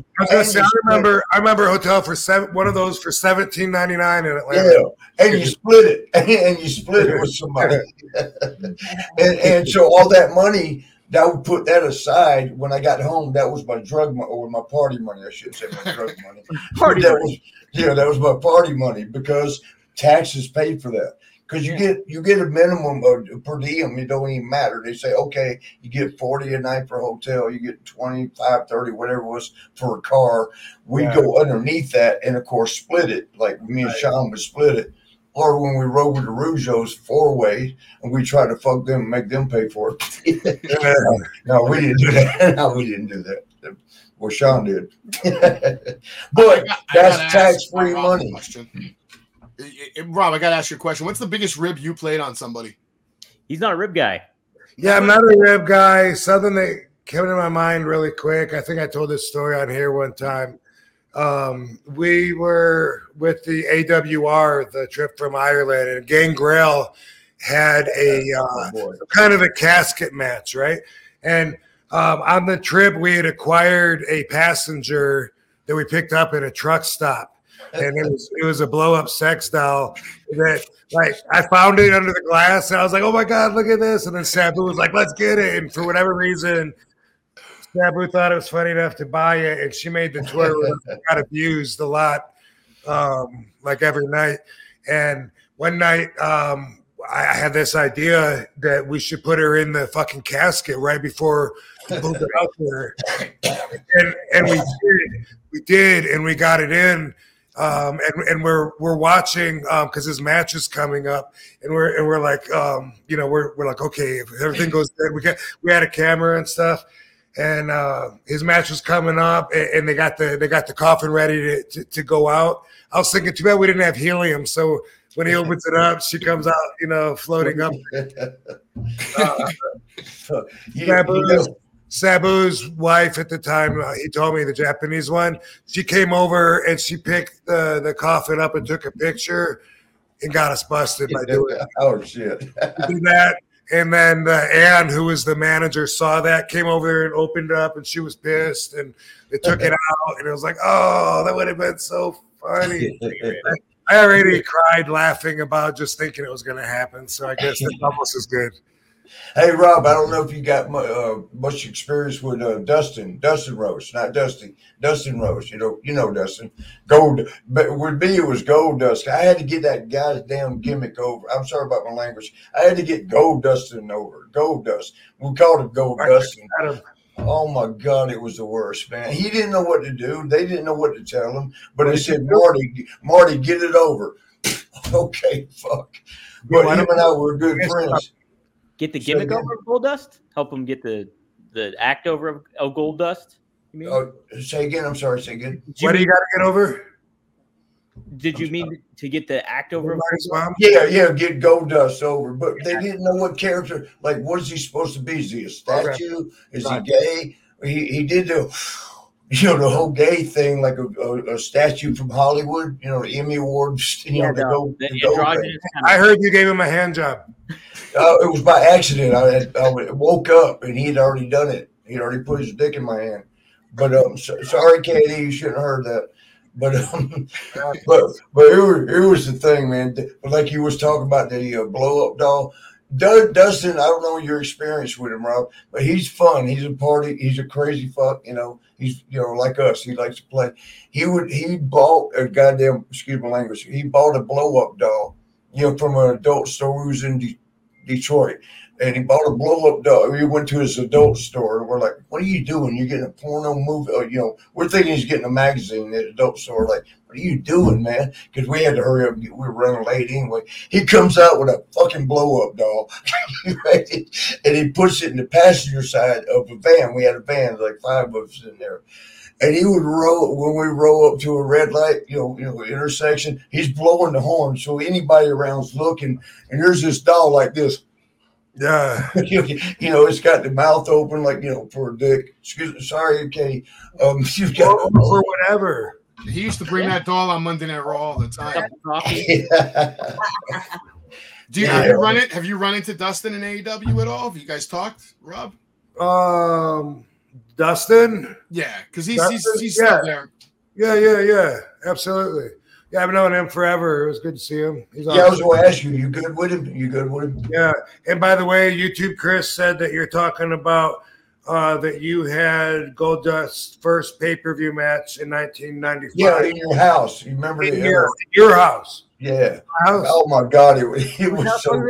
They probably practiced in Marty's house and then did Whoa. the in your house. The house that you and Pat Tanaka had down in uh, in in Tampa. Man, we did some fun 1991. stuff. You know, I talked to him earlier. We talked about you a little bit. Um, yeah, I talked to Pat earlier tonight. A little crazy. Definitely fucker. would not know that. You know where he's living? Fucking North Dakota. How's that happen? what the fuck? I think it's the last place he can hide. Because I think he owes everybody on the planet more money than I saw him a couple weeks ago at a convention, and uh, he was Oh, in saying, Minnesota, right? oh, "Well, no, No, New York City, no. big event, big event. He was Yeah, there. yeah, yeah." Oh, okay, okay, yeah, yeah. He said he's Yeah. done, so we'll see. Have you two wrestled each other before? Uh, myself and Yeah, Rob Tanaka, Van Dam, no, Rob Van Dam versus Marty Jannetty. Has that match ever happened? I think the only time we've been in the ring is just uh, when we tagged. The one Yeah, that that one time. The I one, barely are you, remember are you, do you remember it now, Marty? You never, you, you never remembered it, bro. Well, it didn't happen but once, and I don't. I'm not even sure it happened. You, you don't know. Marty remembers about 80% of his matches. Okay. I Yeah, used to remember. I used to remember the spots. One time, remember Barry Horowitz? He came up to me because I'd get drunk a lot back in my younger days. I would get drunk, and I would always like the day of the show. I'm under a table trying to get that last nap, you know, so I have energy for the show. Old Barry Horowitz, remember old Barry, the tap on the back, you know, he he comes out. Uh, he comes over. He goes, Marty, we got a match. And Barry's a good guy. Barry's, you know, so he comes over. We got a match. I'm like, all right. and he goes, you want to go over? I said, if you want to. and and so he lied. He said, he goes, what do you want to do? I said, whatever you want, man. Just tell me. And he goes, let me come back. And he came back and he gave me this match. You know, laid laid it out. I mean, spot for spot.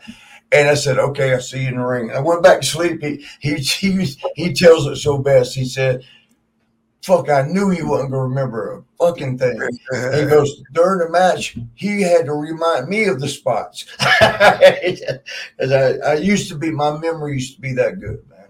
Um, now I forget who Mizzy is sometimes. Oh, boy. Well, uh, let's take a couple more super chats here that we got. Yeah, that'd be cool. We got a regular Venus Beach Dub Club. He's always on, uh, interacts with RVD on here. How can we get RVD on the Joe Rogan experience? Tommy Chong could hook. us Oh, up. that'd He be good. the Rogan job. So Not the right guy to ask, you know. Be- I mean, that'd be cool. I get that request a lot, and I Oh, always, real? I always have. But Yeah. and I've had people even tell me like, "Dude, uh, what? Give me a couple. I'm gonna get you on, bro." You know, people that uh, uh, a lot of different people have said that, and it, you know, Hey, let me ask. Let me ask you. Why is why is Joe I got, so one, I got one interesting fact I want to say though. Um, Okay. give me, give me, give me just one second. Um, Okay. when I first joined Twitter, uh, we had this project. It was a documentary about the Medical Kush Beach Club the, uh, on Venice Beach. My buddy owned the the, the only marijuana dispensary down there. Oh, okay. The rise and fall of it. Really, Tommy Chong is in it, as a matter of fact. Oh, It's coincidence, synchronistic. But anyway, uh, anyway, we had this project and, and we were trying to do like a Kickstarter or something and wanted to get attention to it. And so that's where my the my friends that were involved in the movie, um, they they had me, they got my phone and they had me do my first follow on Twitter because I didn't know how to do that at all. Um, you got to follow somebody and then you message them, they'll message you back. Yeah. And it was Joe Rogan. wow, no way.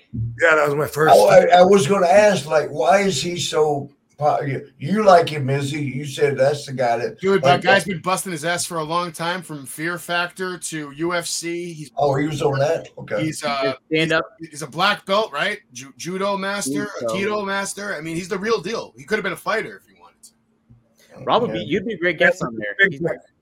Big He's, guy. he's had I- Undertaker, he's had Kurt Angle, he's had the Rock. Katie. Rob, Rob, talk to Tony Khan. If anybody's got Joe Rogan's number, it's Mr. Tony. Okay, Katie. RVD don't look for work. He just goes through the You, you know, you know one of the, one of the coolest things that uh, it is like five years ago.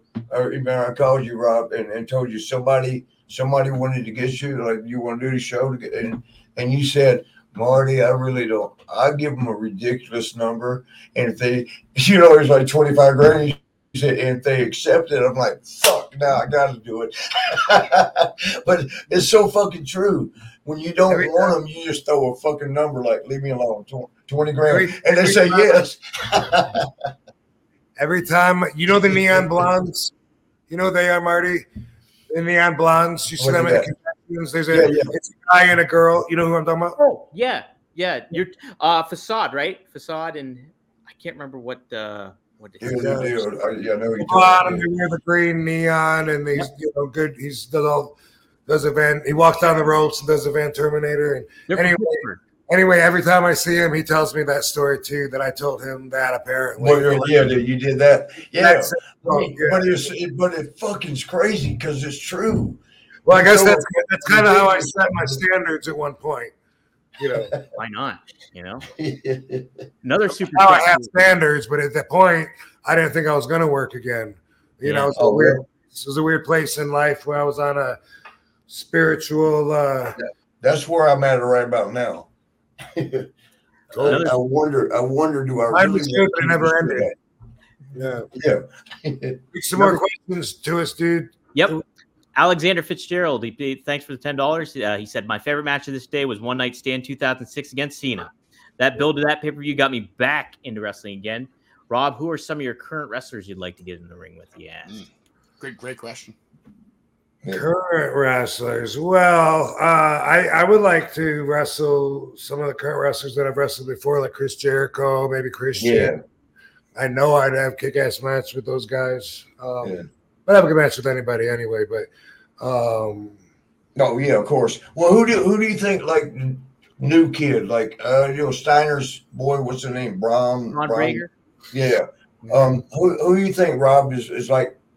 Yeah, I'd like to have a match with him. The new ones right you know. I never. I call me and Sabu call those fantasy matches, and we don't do fantasy matches. Like we don't really think about that. You know, Yeah. I, think, I Yeah. like Ricochet. I think Ricochet's cool, fun to watch. Yeah, he's pretty good. Yeah, he he reminds me of you. Like when I first saw you, he bouncing all over the goddamn place, like bingity bangity boom. I'm like, God And damn. yeah, Pentag- uh, Pentagon's brother. Um, Oh, Rey Fénix. Yeah, I mean, he's always doing some something, you know, that's like uh outdoes whatever we saw last time. You know, it seems Yeah. like he's yeah, he's extreme and uh in, in that way, and also that um the other guy that does the, the double out onto the table, uh, mass dude. I can't remember his name. Um, Oh, mascot. Man, any- anyway, I mean, these guys are are entertaining. Uh, uh, as far as me getting in the ring and uh, wrestling somebody, um, uh, yeah, I don't know. Can I Um, give you? Can I give you I've three? had a lot of good matches with Dean Ambrose in the past. You know, Oh, Dean? Okay. I, I, in 2024, I'd like to see you have a match with Swerve Strickland, MJF, and give me a match. Is with, MJF, is he really that good? I, well, I'm not, that's not for me to that's not for me to answer, but he's doing pretty good right now. But I think the match with him and RVD could have a lot of storytelling if you do it correctly. Yeah, I, I I don't know if I've seen a whole match with uh, MJF. I should watch one, but I know I know that people love him. I know he's committed, and uh, you know he's kayfabe. And uh, in the clips that I've seen and the crowd reaction and shit, like I know the people fucking love him. Oh, Yeah. It's good. He's I, over. th- I think you would have match of the year if you hooked up with somebody like Malakai Black. I, Oh, that'd be good too. Yeah, and, and I think good styles and with MJF, I think the main reason he's over is because the first two letters, MJ. Oh, of course, of course. Guarantee, They're, they're thinking of me, bro. Yeah. scooping your heat, Marty. He's scooping your heat. yeah, I'm fucking up, right? Um, Yeah. who I would think Rob is uh, somebody that wanted a picture with you. Uh, Sammy Guevara would be a good one too. Oh yeah, Yeah. They have so much talent though. Even I mean, let's get him and Bryan Danielson in the ring too while we're at it. Yeah, was- yeah, what's he doing now, O'Brien? Yeah, that's never. I don't think. I mean, I've been like in some six mans and eight mans with him and stuff, but I don't think we've. uh I don't think you've ever hooked up one on one, right? No. That's that's a pay per view main event anywhere in the world, man. Uh, yeah. Marty, he's uh he's actively wrestling still for AEW. He's injured at the moment, but he's helping a lot with creative in AEW too. Well, yeah, yeah, I've seen, yeah, I've seen he works with him. I guess with Sean, I, I want to get Rob to do the eyes, but he he told me about that. Like, no, I can't do that no more. but it was all in fun. It wasn't like you know being an asshole. It was just it was fun, and you did it well. Here's I mean, if you didn't do it well, it wouldn't. have Kenny been fun. Omega's also a big name that I'd Oh, like to see one. Rob with. I mean, that would Oh yeah, that one gets brought up quite a yeah, bit. we too. talked about that too earlier on a podcast. he's I- probably the closest one to you as far as exciting style. Yeah. Another super chat. This is another one you guys can both ask. Answer. Uh, RVD saw you live in Canada twice. Once in a house show in New Brunswick. The other was 2003 at No Way Out pay per view in Montreal. What is your opinion of the Canadian crowd? Uh, let's start with you, Rob. Obviously. Yeah, fucking. Uh, I love the Canada crowd, and they're way ahead of us.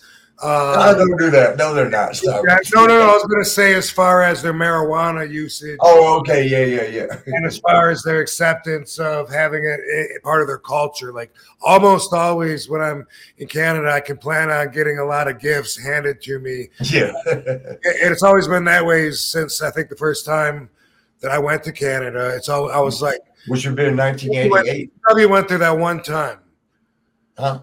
Muskegon mus what's the name of it Muskegon. Well, there's some. i like muskegon but that's in michigan Yeah, because I would say that's Michigan. Yeah.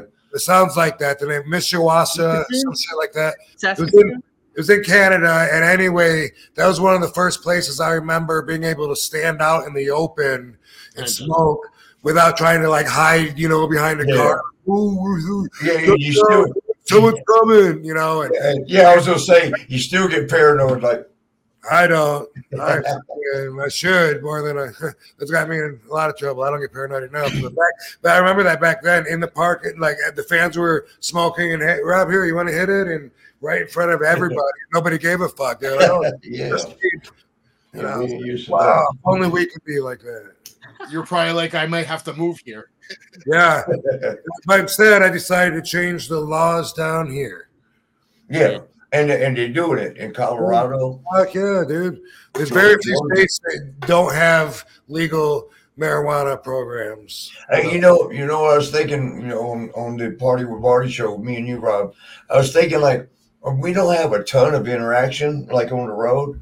Uh, the, the one I remember the most is when you called me to the back of the bus and we sit back there and partied, smoked, and laughed. I mean, we laughed. Ireland, in Ireland, the double decker bus. Yeah, yeah. Remember? And um, Yeah, I mean, that was like the most fun. We just laughed the whole time. It was the first time me and you really hung out. And then we, you know, we were like, boy, When you were hanging out, I said, dude, man, you zipper. Remember? Called me. I was in the front part of the bus. You're like, bro, get your ass back yeah. Because it was boring as shit until you called me back there. And it would just be you and like two other guys. I think uh, Chris Masters and somebody else. That was the RVD TV days. I would film shit with my camera, and uh, I still have some of that shit on my YouTube page, actually. But but but you know, and and, and you know, I already I had already like you know saw you ECW and like wow this dude man I like this brother. Um, but, but you know once you get to meet some of your I, I I don't know if heroes is the right word, but some of your people, a lot of times you get disappointed. You know, you're just like oh fuck. Now Rob was the opposite. He went higher. he was like yeah, and you said something. You said cool people. Higher. Oh, say You, you said um, cool people seem to gravitate to cool people. we yeah, we talked about Bret Hart, and we were talking about guys he doesn't get along with. We, Yeah, yeah, we're Oh. talking about. In, in that, that fight you got in with Shawn Michaels in the hotel room that one time. Yeah, he, he, he can't fight. Rob, do you mess with edibles? Uh, not very much. Hold on, I'm, I'll be right back. I'll be right here. I'm just going I back just here. wanted to ask so I know what to gift you. I know you're coming to Queens February 10th for uh, ECW Day. Yeah, man. Pre rolls are the best when I'm on the road. I'm gonna have like a whole box of uh, variety fruity uh, pre rolls ready for you, man. I'm gonna make sure you're good that day. Yeah, edibles. Unfortunately, they're almost always candy, chocolate, cookies. They're always sugary, and I don't have, and I don't eat sugar. And then, um, and besides that, anyway, I really prefer putting it through my clear ass lungs. But uh, what else you got for us, Dom? Yeah, here's a here's a one. Chloe has is up in uh, the UK, and so it's she's five hours. Ahead. She might be at this point. If but she's up, then it's stuck. then it's stuck, right? She's like, ask RVD if you hate the cold, would you hate my setup right now? 2:30 a.m. and it's minus two degrees. Where's the coldest place you performed, Rob? Oh my god! Wow, that is a great question. And Yeah. Oh, what was it? Let me hear it. Let me hear it. and yes, the answer is yes. I, I hate that setup. Yeah. Again, minus two. That hurts my bones thinking about it. I don't like it either. Uh, I grew up in Michigan. As a kid, it was fun to play in the Oh, snow. that where, that's where you're from originally? Yeah, and I would slide and snowmobile and all that shit. But um, I hate it. I hate to see the snow now. I hope, hope I hope I don't see it all year long. And every morning I wake up and I'm like, fuck, I can't warm up. It takes me four cups of coffee um, until I start getting a little bit uh, comfortable. And then after a while, I'm too hot. and Then I'm too cold. Then I'm hot. Blast the heater on. Open up the door. You know, shut the door. Fucking, I hate this time of year. It's too cold outside. You put too much clothes on, and it's hot every time you go inside. That's it. That breaks the immune system down. The days get shorter and darker and darker. Pretty soon we're gonna have a half hour of sunlight each day. Yeah. It's depressing. It's I'm for me. Hey, hey, hey, Robbie, let me tell you something depressing as fuck. Like right now, when I got, you know, this bullshit in a wheelchair, I think I was telling Mizzy this already. I wake up in the morning right around seven o'clock, give or take, you know, 10, 15 minutes, 7 a.m. I go to my front door, open it, open the curtains, and I watch the sunrise. And I sit there and meditate a little bit, you know. Uh, 8 o'clock, like 12, 13, 14 hours later. Uh-huh. Can you hear me? Yeah. I Oh, know okay. what you're gonna bro. I feel it. just I you doing that. Oh yeah, and then then I go to the back door and watch it go down. watch the sun go down at eight o'clock, and it's like I did nothing. I got nothing done. Sun came up, sun went around, sun went down, and it's going to happen tomorrow, and the next day, and the day after that, and the day after that, and the week after that. Man, goddamn, fuck. That's why you gotta start smoking more weed, man. I'm trying to. I mean, I smoke everything I find in the backyard. Uh, let me let me add. You know, I, I, I my answer to the coldest place I've I've wrestled is is a, a story that I'll try to tell really quick, um, because I can't remember specifically being in the ring, freezing uh, anywhere that that stands out. But I do remember this horrible snowstorm that I was in in '93. It was just the beginning of, of '93. I just started with WCW, and it was in northern Georgia. And um, the drive to the show, I think it was in White, I believe was the name of the town. Oh. Somewhere by Dalton or Rome. Um, the the it, the, drive to the venue was a horrible drive with with fine fine um, weather conditions in in the daytime, and I don't even think there was snow in the daytime, and it was still it was because of the mountains, and it was so curvy, and then there was you know you'd be like looking over the side of a mountain at death. Uh, and then you'd be like following uh, somebody, and then they'd slam their brake. It was just the whole thing. Like, it was a really tense drive on the way there in the Yeah, day. that- weather, no snow. But once we once we got to the, the venue, a snowstorm hit, and, it- and it was a huge emergency, fucking historic snowstorm. Um, I wrestled. I was on first or second. Um, who did I wrestle? I believe I wrestled William Regal. I think Oh, this was back the Hollywood Blondes. This was back in the yeah. CW. yeah, Too Cold Scorpio and Marcus Bagwell. Uh, Oh, man, yeah, yeah, so I was on first or second, and I lived in Augusta, I think, at the time, Georgia. So after my match, I left, and it was hard as it was the snow. Okay, so that little narrow, twisty, windy, mountainous road had no. There was no visibility. I could only see like three feet in front of the car because it was snowing so hard Yeah, yeah, yeah. and there was barely, barely any tracks to follow. So I'm trying to follow the groove of the tracks, Uh, hoping oh, they don't, hoping they didn't go off a cliff or Yeah. And, and I was so tense, like I was squeezing the steering wheel so hard, and I'm going like five miles an hour, and it took me like, I, like seven or eight hours to do a drive that should have been an hour and forty five minutes. And, and imagine if a car was coming the other way. Yeah, you. Yeah, I would have died. know. I, was. I was. You know, I was. Oh my god! You know, it was scary. It sucked. And and um, the next day there was uh, a- a show in uh, Clover, North Carolina, and I drove to that, and it was four hours in similar conditions, but it wasn't mountainous. This one was highway, but it was still really bad snow, and it was car cars were fall, sliding off the road. As far as you could see, there was always one. There's one on the right, and then before you pass it, there's one on the left. There's one on the right. Well, cars were all over, and I'm just trying. Yeah, to yeah, that'll build your confidence. I got I got to the building, and uh, there's no cars there. There's no fucking nothing. I w- I went up to the door, and there's a sign taped on the fucking door from the inside that says the show was canceled. yeah. After all that shit. After all that, and then I was, of course, upset. Even though I was young and green, I was upset because I risked my life getting there. But the reason it was canceled, the other boys didn't make it out of town. They got trapped the night Oh, before, and they stayed trapped for days. It was like a Oh, deal. really? The hotel was like running out of food and everything. It was a, all these guys that were there at the time um, could tell you their version of the story, but they forgot about me. They didn't even notice that I, I was with them. But they got they all got stuck. William Regal and Steve Austin and uh, Brian Steve Pillman. Austin and Steve was there. Yeah, yeah, fucking stuck on the, in that for I think it was three or four days.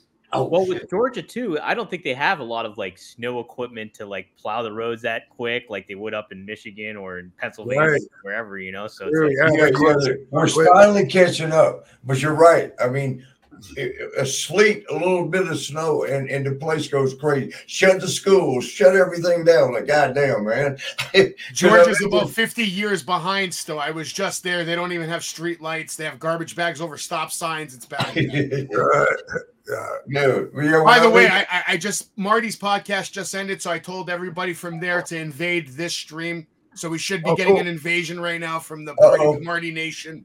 can you interact with them? Like, and, and we, we might are we gonna go like from sixty seven to seventy two? I think First of all, Rob, you got 154 people yeah, we got watching you right 154 now. people. damn, that's pretty good. I mean, You killed it. I gotta do this fucking drive to LA Hey, in check- the middle of the night um, check- because we got a trial in the morning, and we'll be able to talk about that hopefully next week. But let's fucking uh, go through some more questions. Right? We'll take No, a couple no, let me let me. I gotta show you this. More here. You, Oh no, not the foot. yeah. Oh. Can you see that damn blood at? Where's it at? Yeah, no, good luck with that. Fucking hey, looks good. Looks It's good. bleeding, bleeding, but look, the good part, there's no Way green. better than last week. That's definitely PG. Yeah, there's no right? green in it. All right. There's, there's no green. In it. Look, look what it looks like We can underneath. show it, but we can't Oh. say the word blood. I It's can't a say word. the word It's a word. The gimmick. yeah, I gotta fix God, it. Marty. Marty's got his period. All right. Better? It's uh, feeling better? Let's see here. What's the good question we got? right, motherfucker. Don't tell me. All right. Oh, here's a good one. FM asks, "How many takes did it take you, Rob, to kick the keys in the one of a kind music video?" that's a that's a great question. Um, I, I, I'm I'm if I remember right, it was just the one take. Really?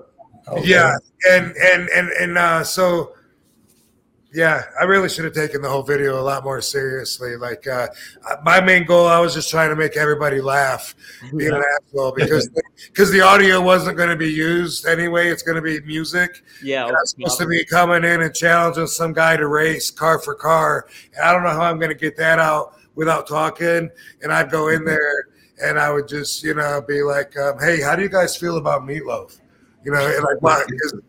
Yeah, and- it, would have been maybe funny once or twice, but I did that consistently, like the whole time. But anyway, at the end, I'm supposed to hit, throw in my keys. I don't even know if I told him I was going to do this, but I threw him up and I did a kick and I a, a inside crescent kick and I whack and I you and, name it. Oh, bam. yeah I kicked the keys and then, but it went and it bounced off of the car and and that was not cool. Like it was either off the yeah because these are like my uh what do you call them? You know, nice cars, sports car, all painted Luxury up. cars, luxury car kind of thing. Yeah, whatever you Yeah. whatever you call it, like the uh, classic uh, cars where it's like you don't want scratches on them anyway, and the keys went off the I mean, I car. mean, you, you don't even want you don't want scratches on ugly ass cars either. Pretty sure it was only a one. Yeah, that's true. I guess pretty uh, sure it was a one take.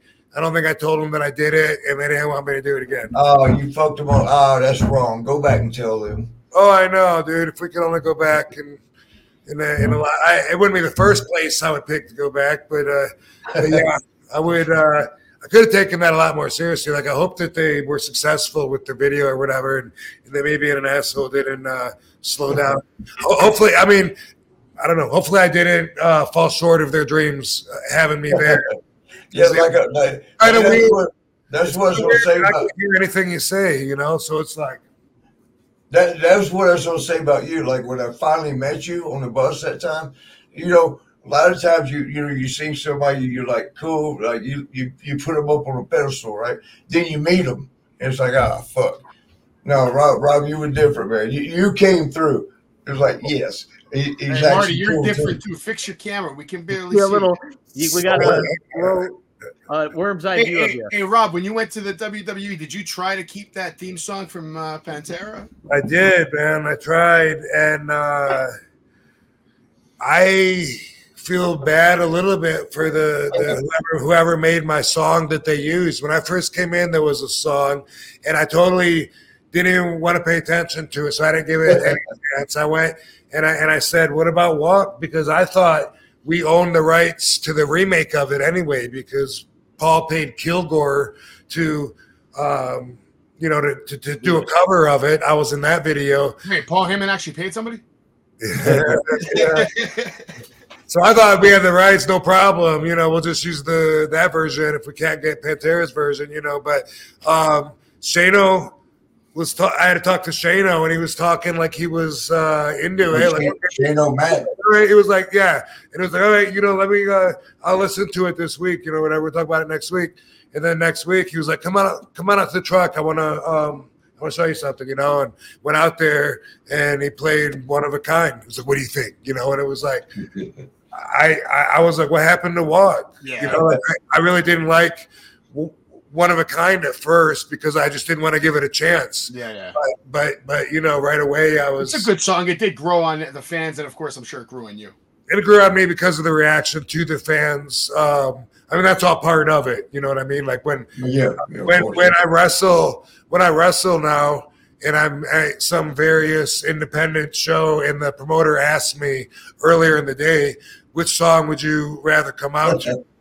I always say, look, this is your town. You know the people more because then then Yeah.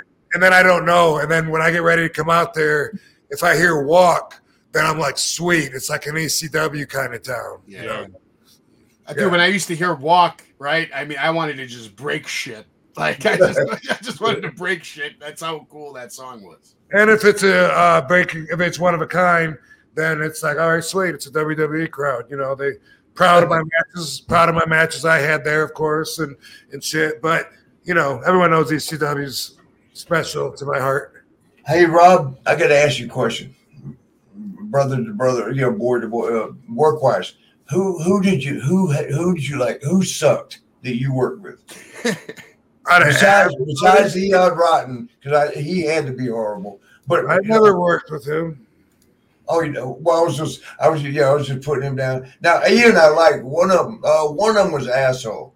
One of the Rottens was kind of cool. The other one was asshole. Well, I thought so. But uh, but who did you, who sucked? did you work with? Uh, you mean Not, not, just, not just ECW, but you know, in, in your career. um, yeah, think about. it. If he's got to think about it, maybe nobody. Well, well, well, that's me too. We we do good with everybody, but there is one. For me, it was them. Uh, Adam Bomb. Remember him? Adam Bomb. Oh my God! And I love him, Brian. Uh, what's his name? Brian Clark. Brian I love.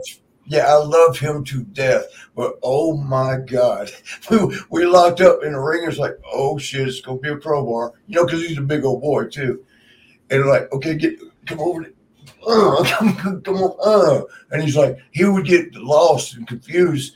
Yeah. So he, he pushes you around like, okay, now what? He goes, I don't know. I'm like, the fuck? yeah, I, I gotta ask one question because I've heard you kick like a like a like a truck. People have told me over the years, many people. trucks don't kick. So Yeah, I, It feels never- like a truck. I was gonna say I've never seen that. I just wanted to ask: Is there anyone that's ever been knocked out by one of your kicks, maybe by a misstep or out. Something? plenty. Plenty, right? Yeah. Um, Jungle Jim Steele. Uh, Oh damn, I ain't seen heard that name in a while. Oh, No, so yeah, with whenever it happens, uh, Rene Dupree. But when it, whenever it happens, I, I always think that um, I never know like like how they're gonna react afterwards. You know what I mean? It's kind of awkward because what if they're Yeah, they're gonna be asshole, right? Yeah. Yeah. So with Jim, um, uh, I kicked Jim, bam, and, and he. And this was this is a, a great story too. I mean, it's this is actually pretty amazing. Like uh, one of those things that that uh, you gotta. All right, listen to this. It's me and Sabu are at Korakuen Hall in Tokyo. We're wrestling Jungle Jim Steele and uh, Jackie, Jackie, um, uh, the Falcon, Jackie Fulton. Okay, okay, George, and um, so uh, Jackie and, and and and Jim both have masks. Jim, Jim Steele is wrestling as the Wolf at this time for All Japan Wrestling. Anyway, boom, throw him in the corner. He takes it face first and he steps out backwards. And me and Sabu do a double uh, springboard kick, and mine catches him, bam, and he's out, out. I don't, I don't know that he's out yet. You know, I go up to the top rope. I'm gonna give another one. I go up to the top rope, and I, I, I think I'm gonna hit him with a cross body when he gets up, right? But he don't get up, and, and, he, and he stays down. And at the Korakuen Hall, even though it would hold 2,000 people, the Japanese crowd is, is peculiar, peculiar in such a way that they can all be silent in between action. Yeah, and yeah. that's how it was there. So it would be silent, and you could hear Jim snoring louder than like you could hear it all the way up to the top row. You, you, might you might have laid that one in. right, right. So, but I'm up there on the top rope, and I'm kind of like in a spot now. Like, okay, uh, you know, what am I gonna do? And and there is better options right now in hindsight, but but at Yeah. the time, at the time, I did a uh, frog splash, and um, I don't think it was my, I don't think it was my finish yet. But anyway, boom! I hit him with it. He shit his pants. How, how do you know that? We smelled it. You got Everybody, uh, Yeah, man. Talk about a double receipt. Yeah, and so um, I'm I'm trying to I, I'm thinking I want to get Jackie in here somehow, and you know how can they make a tag or whatever? And so like I I I, I, I grab Jim's arm like I'm pulling it towards my corner, but I'm really kind of trying to push him with my foot at the same time. And, and, and Jackie like comes in and pulls and goes back out or whatever, whatever we could do to to to get him over there. But eventually fucking uh, we get him rolled under the bottom rope to the apron jackie fulton comes in and me and jackie did some shit whatever and then sabu decided because jim is still snoring really really loud sabu decides that maybe he can't breathe because of his mask so he goes over and first off he pushes him off the apron to the floor which you know was a dead a dead weight fucking plop, plop. No. Yeah. And then Sabu starts trying to pull his mask up, thinking he's, helping him. But all the young boys, the Japanese young boys, Like, no. oh, that's a huge deal. So They're all over there trying to fight Sabu off, you know, respectfully, trying to push him off and, and hold Jim's mask. And they're, they're struggling over there. Uh, and Jim stays out. He stays the fuck out the whole time. So, so um, you know, me we, we finished the match. I go back and I don't want to take my boots off yet, just in case. Like, what if he comes back pissed? I don't want to be having like one boot on, one off in the middle of, you know what I mean? So that's and that's how I feel every time, which has happened several times. And this time, Yeah. I'm waiting and I'm waiting, and he wow, he's still fucking out. And when and when he finally came back, um, he was in a good mood, and he was just and uh, he wasn't pissed at all. He just couldn't hold on to any memory. I had to tell him over and over and over, and each time I told him, he would forget. He'd be like, "Wait, wait, now what? What? What did of now, right, right now, and that sucks, man. That that used to be my strong point, remembering everything. Like one time, fuck, now uh, arm drag did it again. What? I've lost it. Fuck, Yeah, man. yeah, but that happened to me one time. I've been knocked out, out twice, out, out. You're Your right. whole career, only twice. Well, only one of them was in my career. The other one was in a. The other one was in a street situation when I was like Oh, you're eight- 18. Yeah. Yeah, I was fighting a dude and I got drunk by everybody and I got a big football kick that I never knew. I never saw it coming, but it caught me under the chin. And anyway, That's where it Anyway, my friend Dango had to tell me over and over, and I kept forgetting. And I'd be like, "Wait, we were going to the mall, right?" He'd go, "Yes, Rob." For that other time, we were going to the mall. We got invited to this party. I'd be like, "Oh yeah," we were in Kalamazoo. Boom, boom, boom, and then I and then I would forget it again. So I know I know what that's like. One of the So funny, only one time in the Sucks, career, though. man. That's impressive. Yeah, and that what that was? Yeah, I I went up. I went up to do the frog splash, and I think it was like my last match, or I was anyway. I was dropping the title either way to Kenny Kingston, and I went up for the frog splash, and I and and, and I in my mind I said, you know what? I haven't done the fucking uh, one and a half probably like ten years. you know, it's probably been like ten years. I just feel like doing it. Inspired. I I, I mean, do that, bro. he's rolling. He's rolling either way. So I just went boom, and I went to do the fucking 450 for the first time in 10 years and, and- and take the bump, and boom, I bounced my face off my face off the mat and knocked Oh, the fuck out. Yeah. So How long, were was you so- out for, How long were you out for for that? Just- Well, um, I don't know if I if, if Yeah, you don't know. But you- you know, you you, you Right, might right. come too. Like I was out. I was I was out on my feet. So uh, Yeah. Kenny picked me up to to do something on his shoulder, some kind of finishing move, and it, it looked like I was way overselling because I was like super spaghetti legged, and I was like I was like you know like really trying to trying to balance and and but I but I was out and and, anyway, um, boom, uh, the match ended. Um, what I remember is like, wow, you know, I felt good afterwards. I felt good, but I knew that I couldn't remember the match. You know what I mean? And Dixie Carter, Dixie Carter came up to me and said, um, you know, how are you feeling, Rob? And I said, oh, I feel great. I said, but I, I can't remember, um, I can't remember uh, any anything about the match at all. And uh, she said, "You you do remember that you just told me that a, a couple minutes ago, right?" hey, and listen, and and Katie, close your ear. Where'd she go?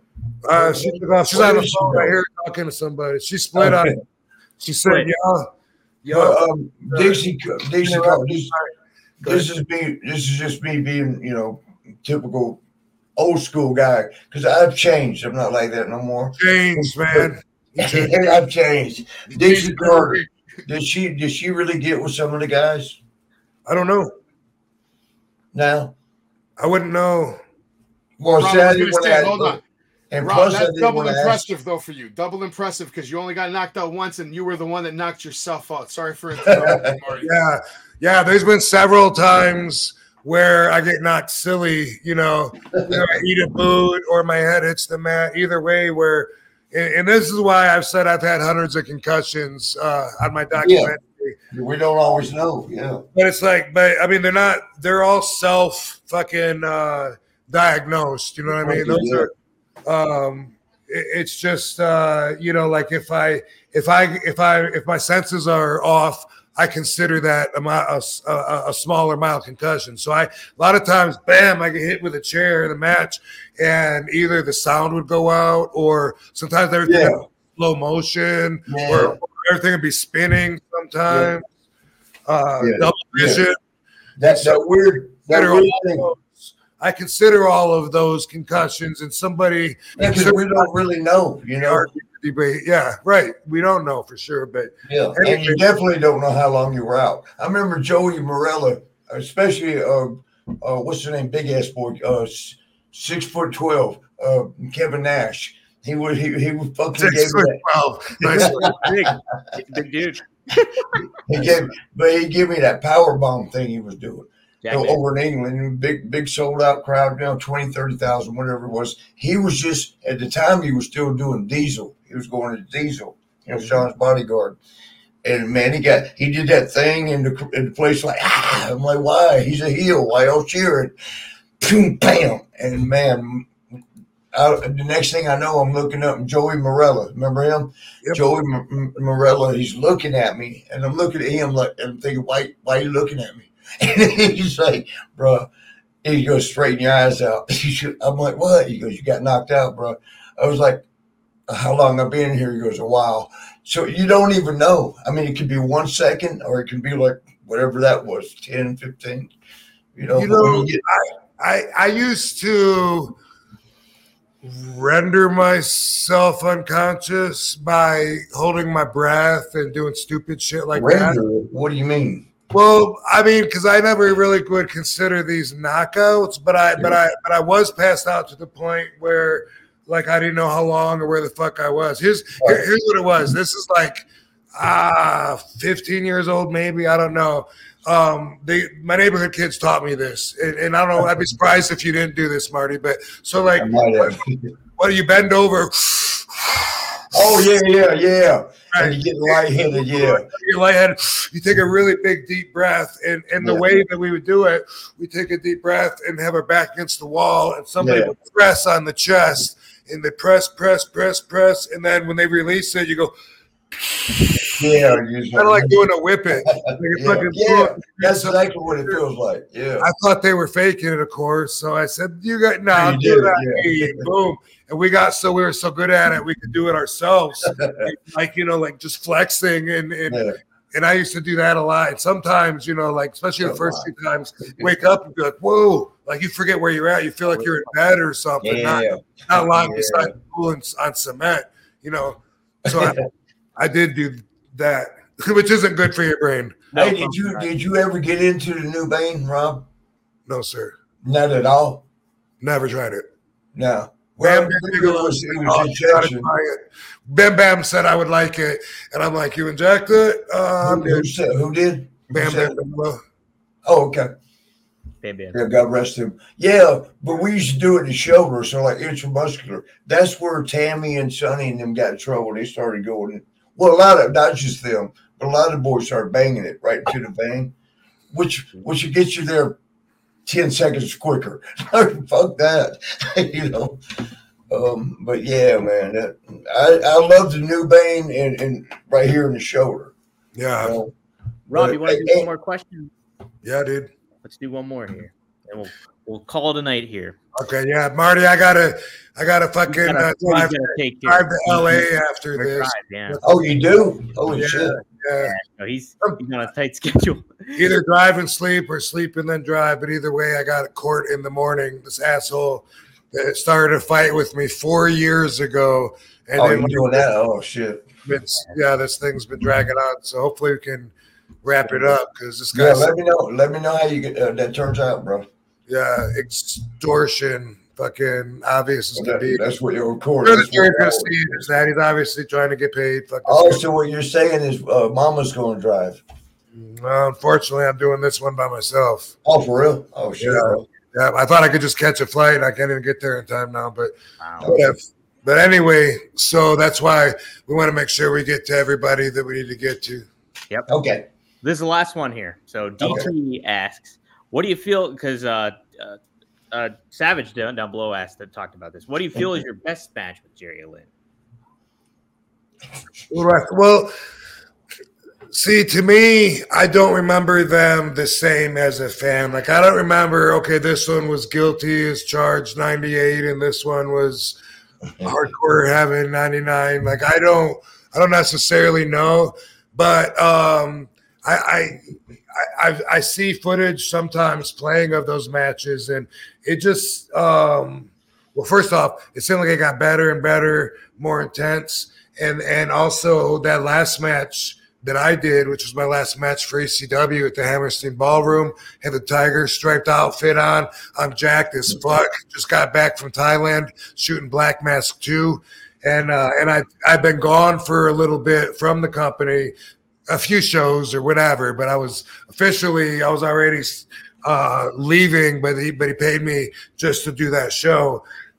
I didn't know you meant cash, cash. But anyway, um, he fucking, but he did, and uh, he did pay me, and, and so I would hold that up against uh, any of the matches that I've had because since that was the most recent, it was probably uh, the best. But I I liked them all, and uh, I was watching some shit about All Japan recently, and uh, there's a lot of I found a lot of channels recently that I didn't know existed on stuff that that I watch. Some of it is on First Amendment auditing, some of it even on wrestling. And some fans or YouTube channel owners go through a lot of really hard work and put these documentaries together that are actually sometimes like really decent. And uh, so I, I'm, I'm glad I stumbled uh, upon um, uh, some of those. And I was watching some on All Japan because you know I, I used to wrestle all those guys um, in uh, in the '90s in Misawa, mostly about Misawa dying, and you know he formed Noah after Giant Baba died, and, it, and a lot of times this gets left out of my resume for some reason when I read it um, from third parties, but from '93 till '99, All Japan Pro Wrestling was that was my source of income. That was, you know, I, I wrestled a lot over there during then. That's where I really learned to to put all the shit together and to be stiff as fuck because you had to be, or else uh, they wouldn't react. Yeah. And, they, you, you- and, it, and it taught me respect for, you know, for what we were doing. You know, Kawada specifically. Yeah, yeah. But but something that this guy said that really stuck out is he said he called it King of the Road. He said in all Japan in the '90s it was King of the Road style, and he- and I and I noticed this even though I was young and green. I noticed we didn't have a lot of characters in all Japan.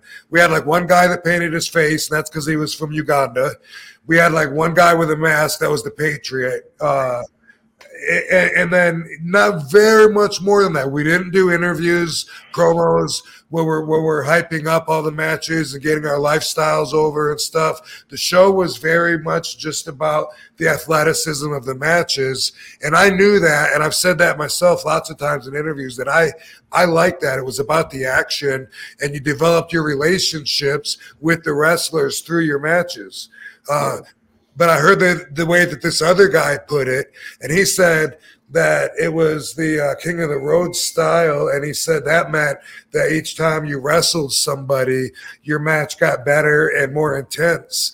And Yeah. uh, these guys and these guys, and I'm like, that's that's that's exactly what I saw, but I didn't realize it because I was seeing because I was trying to show Katie Mhm. the top guys. I mean, top guys like Kobashi, Misawa, Kawada, Taue. These guys were the main event guys, and, and- and they were doing like choke slams off the apron to the fucking floor. Yeah. And- they were, I mean, they did crazy. They be, and, and, I showed her Kobashi suplexing Misawa right on his fucking head. Boom, another one, boom. And I was saying, the style was so much different then when the when the top guys wanted to turn it up. They Yeah. worked just as hard. And But- it was like, where do we go from here? I mean, you, Right. you doing that shit off the top rope. What now? What? what the? But see, that's exactly the style that that that, that I that I like the best, and, and I get it now. I think that me and Jerry was because of that, you know, because I because I came up in all Japan. That's why me and Jerry, every time we'd wrestle, we'd develop. Like I know last time I went for a fucking leg sweep, he jumped it. So this time I'm gonna fake it and then throw it. So I'll fake it and then throw it. But, but he was ready for that. So this time he, but I'm ready for that. We would, we would counter and we would counter because we got to know each other. And I didn't realize that that was like intentionally what All Japan was was all about. And uh, Right. to that comment, Marty, the first time I was in Philly at an ECW show, um, and I saw what they were all about, I thought, I thought they can't top that. You know what the fuck can they do? Like Yeah. this screaming, top of their lungs. Then three weeks later, we're back in the arena, and then Paul did everything again, but this time, boom, the lights were out. It was such a fucking weird sensation to be in the dark. Whoa! And then everyone's screaming. He did it, and that's what I understood ECW and Extreme was about was Yeah. going so far that you don't you don't know how far you're going to be able to top it until you do it, Yeah, and have that perspective from there. yeah. One up. It was always one up, upping. Getting my passion all fucking going, dude. How about that? We got you amped up right before we close. I'm ready to drive to LA. Right, you got Let's go. Oh man, I, hey, let me know you got there. Let us know you got there. Yeah. Quick plug, Sure. guys. What what all can we, they do to follow you and uh, you tune into the podcast, everything like that? Uh, yeah, just, just search for Party with Marty podcast on YouTube. I I dropped the link in your private chat if you want to share it with everybody. And that's pretty much it. Yeah. Cool. And And. I'm And cruising hookers, through we- uh, some of I'll, these. I'll take the cheap pop too. If you want, you can follow uh, Wrestling with Savage. Uh, I'm pretty, I'm okay. There you Hey, go. There you go. And we we we do accept hookers and hoes. Oh my Right. god. He does, he does, I don't. Happily married. I'm so, well, yeah, you. I'm, I'm still single, and I will go. I will go up to fifty dollars for certain things. Not for long. And Rob, you're gonna be invited to the wedding, so I hope you can come. Oh, okay. We're gonna we're gonna invite your boy, your co-host too, Dom. No, All right. Hey, I love y'all. Good Hey. night. I love y'all. It's been a pleasure, guys. Thank you for Right having on, me. man. I will talk to uh, you Tuesday. Yeah. Okay. Oh, Uh, yep. well, hit me up though. Text me. Let me know you got there, brother. All right. All right, cool. Cool, guys. You gonna you gonna you gonna cut us all off at the same time? You, would you just want to close? Yeah, we can unplug. close it out Just here, Rob. unplug. Me and you. No, that's fine. You can just close us all off. I think. And uh, Okay. th- thanks. Is that fine? Got That's any? totally fine. You want to you wanna, you wanna plug our shit, or did you already yeah, do it? yeah, real quick. Uh, Katie's back for the finish. Katie's back. Katie's back. Ah, there's Kate. Kate. Here, Katie. Somebody did ask one question. What is your favorite clothing store? Um, Dolls Kill is my favorite clothing store, Damn, and also I that's love. Kim's. right to it. Kim's by um, Kim Kardashian is my favorite. Oh damn. Oh, That's okay. right. That's good choices. Well, cool. Yeah. All right, guys. Cool. Well, yeah, if you guys like what you're seeing, tune into Rob's channel here at rvdpod.com. You can catch shows early, full episodes early at Premier Streaming Network, and then catch our podcast every Monday. Guess what? What time? At 4:20 p.m. So, Hey, Love y'all. yeah. man, what a All right. we got here today! Holy Bye, Love y'all. yeah. Good stuff. We'll see you next time here on. Fans, I'm scanning through all these comments real quick, so I appreciate all the love. Yes, it's given me. appreciate everybody tuning in. Absolutely. whole fucking show. Rob Yes. Van Dam. Damn. Yes. Damn. Whoa, Marty. Marty, look at that arm. If Oh, he's not my even- Hey, Marty, where are already? Rob coming for that ass. Where are we, Rob? Where are you, Marty? Mark, Van Terminator!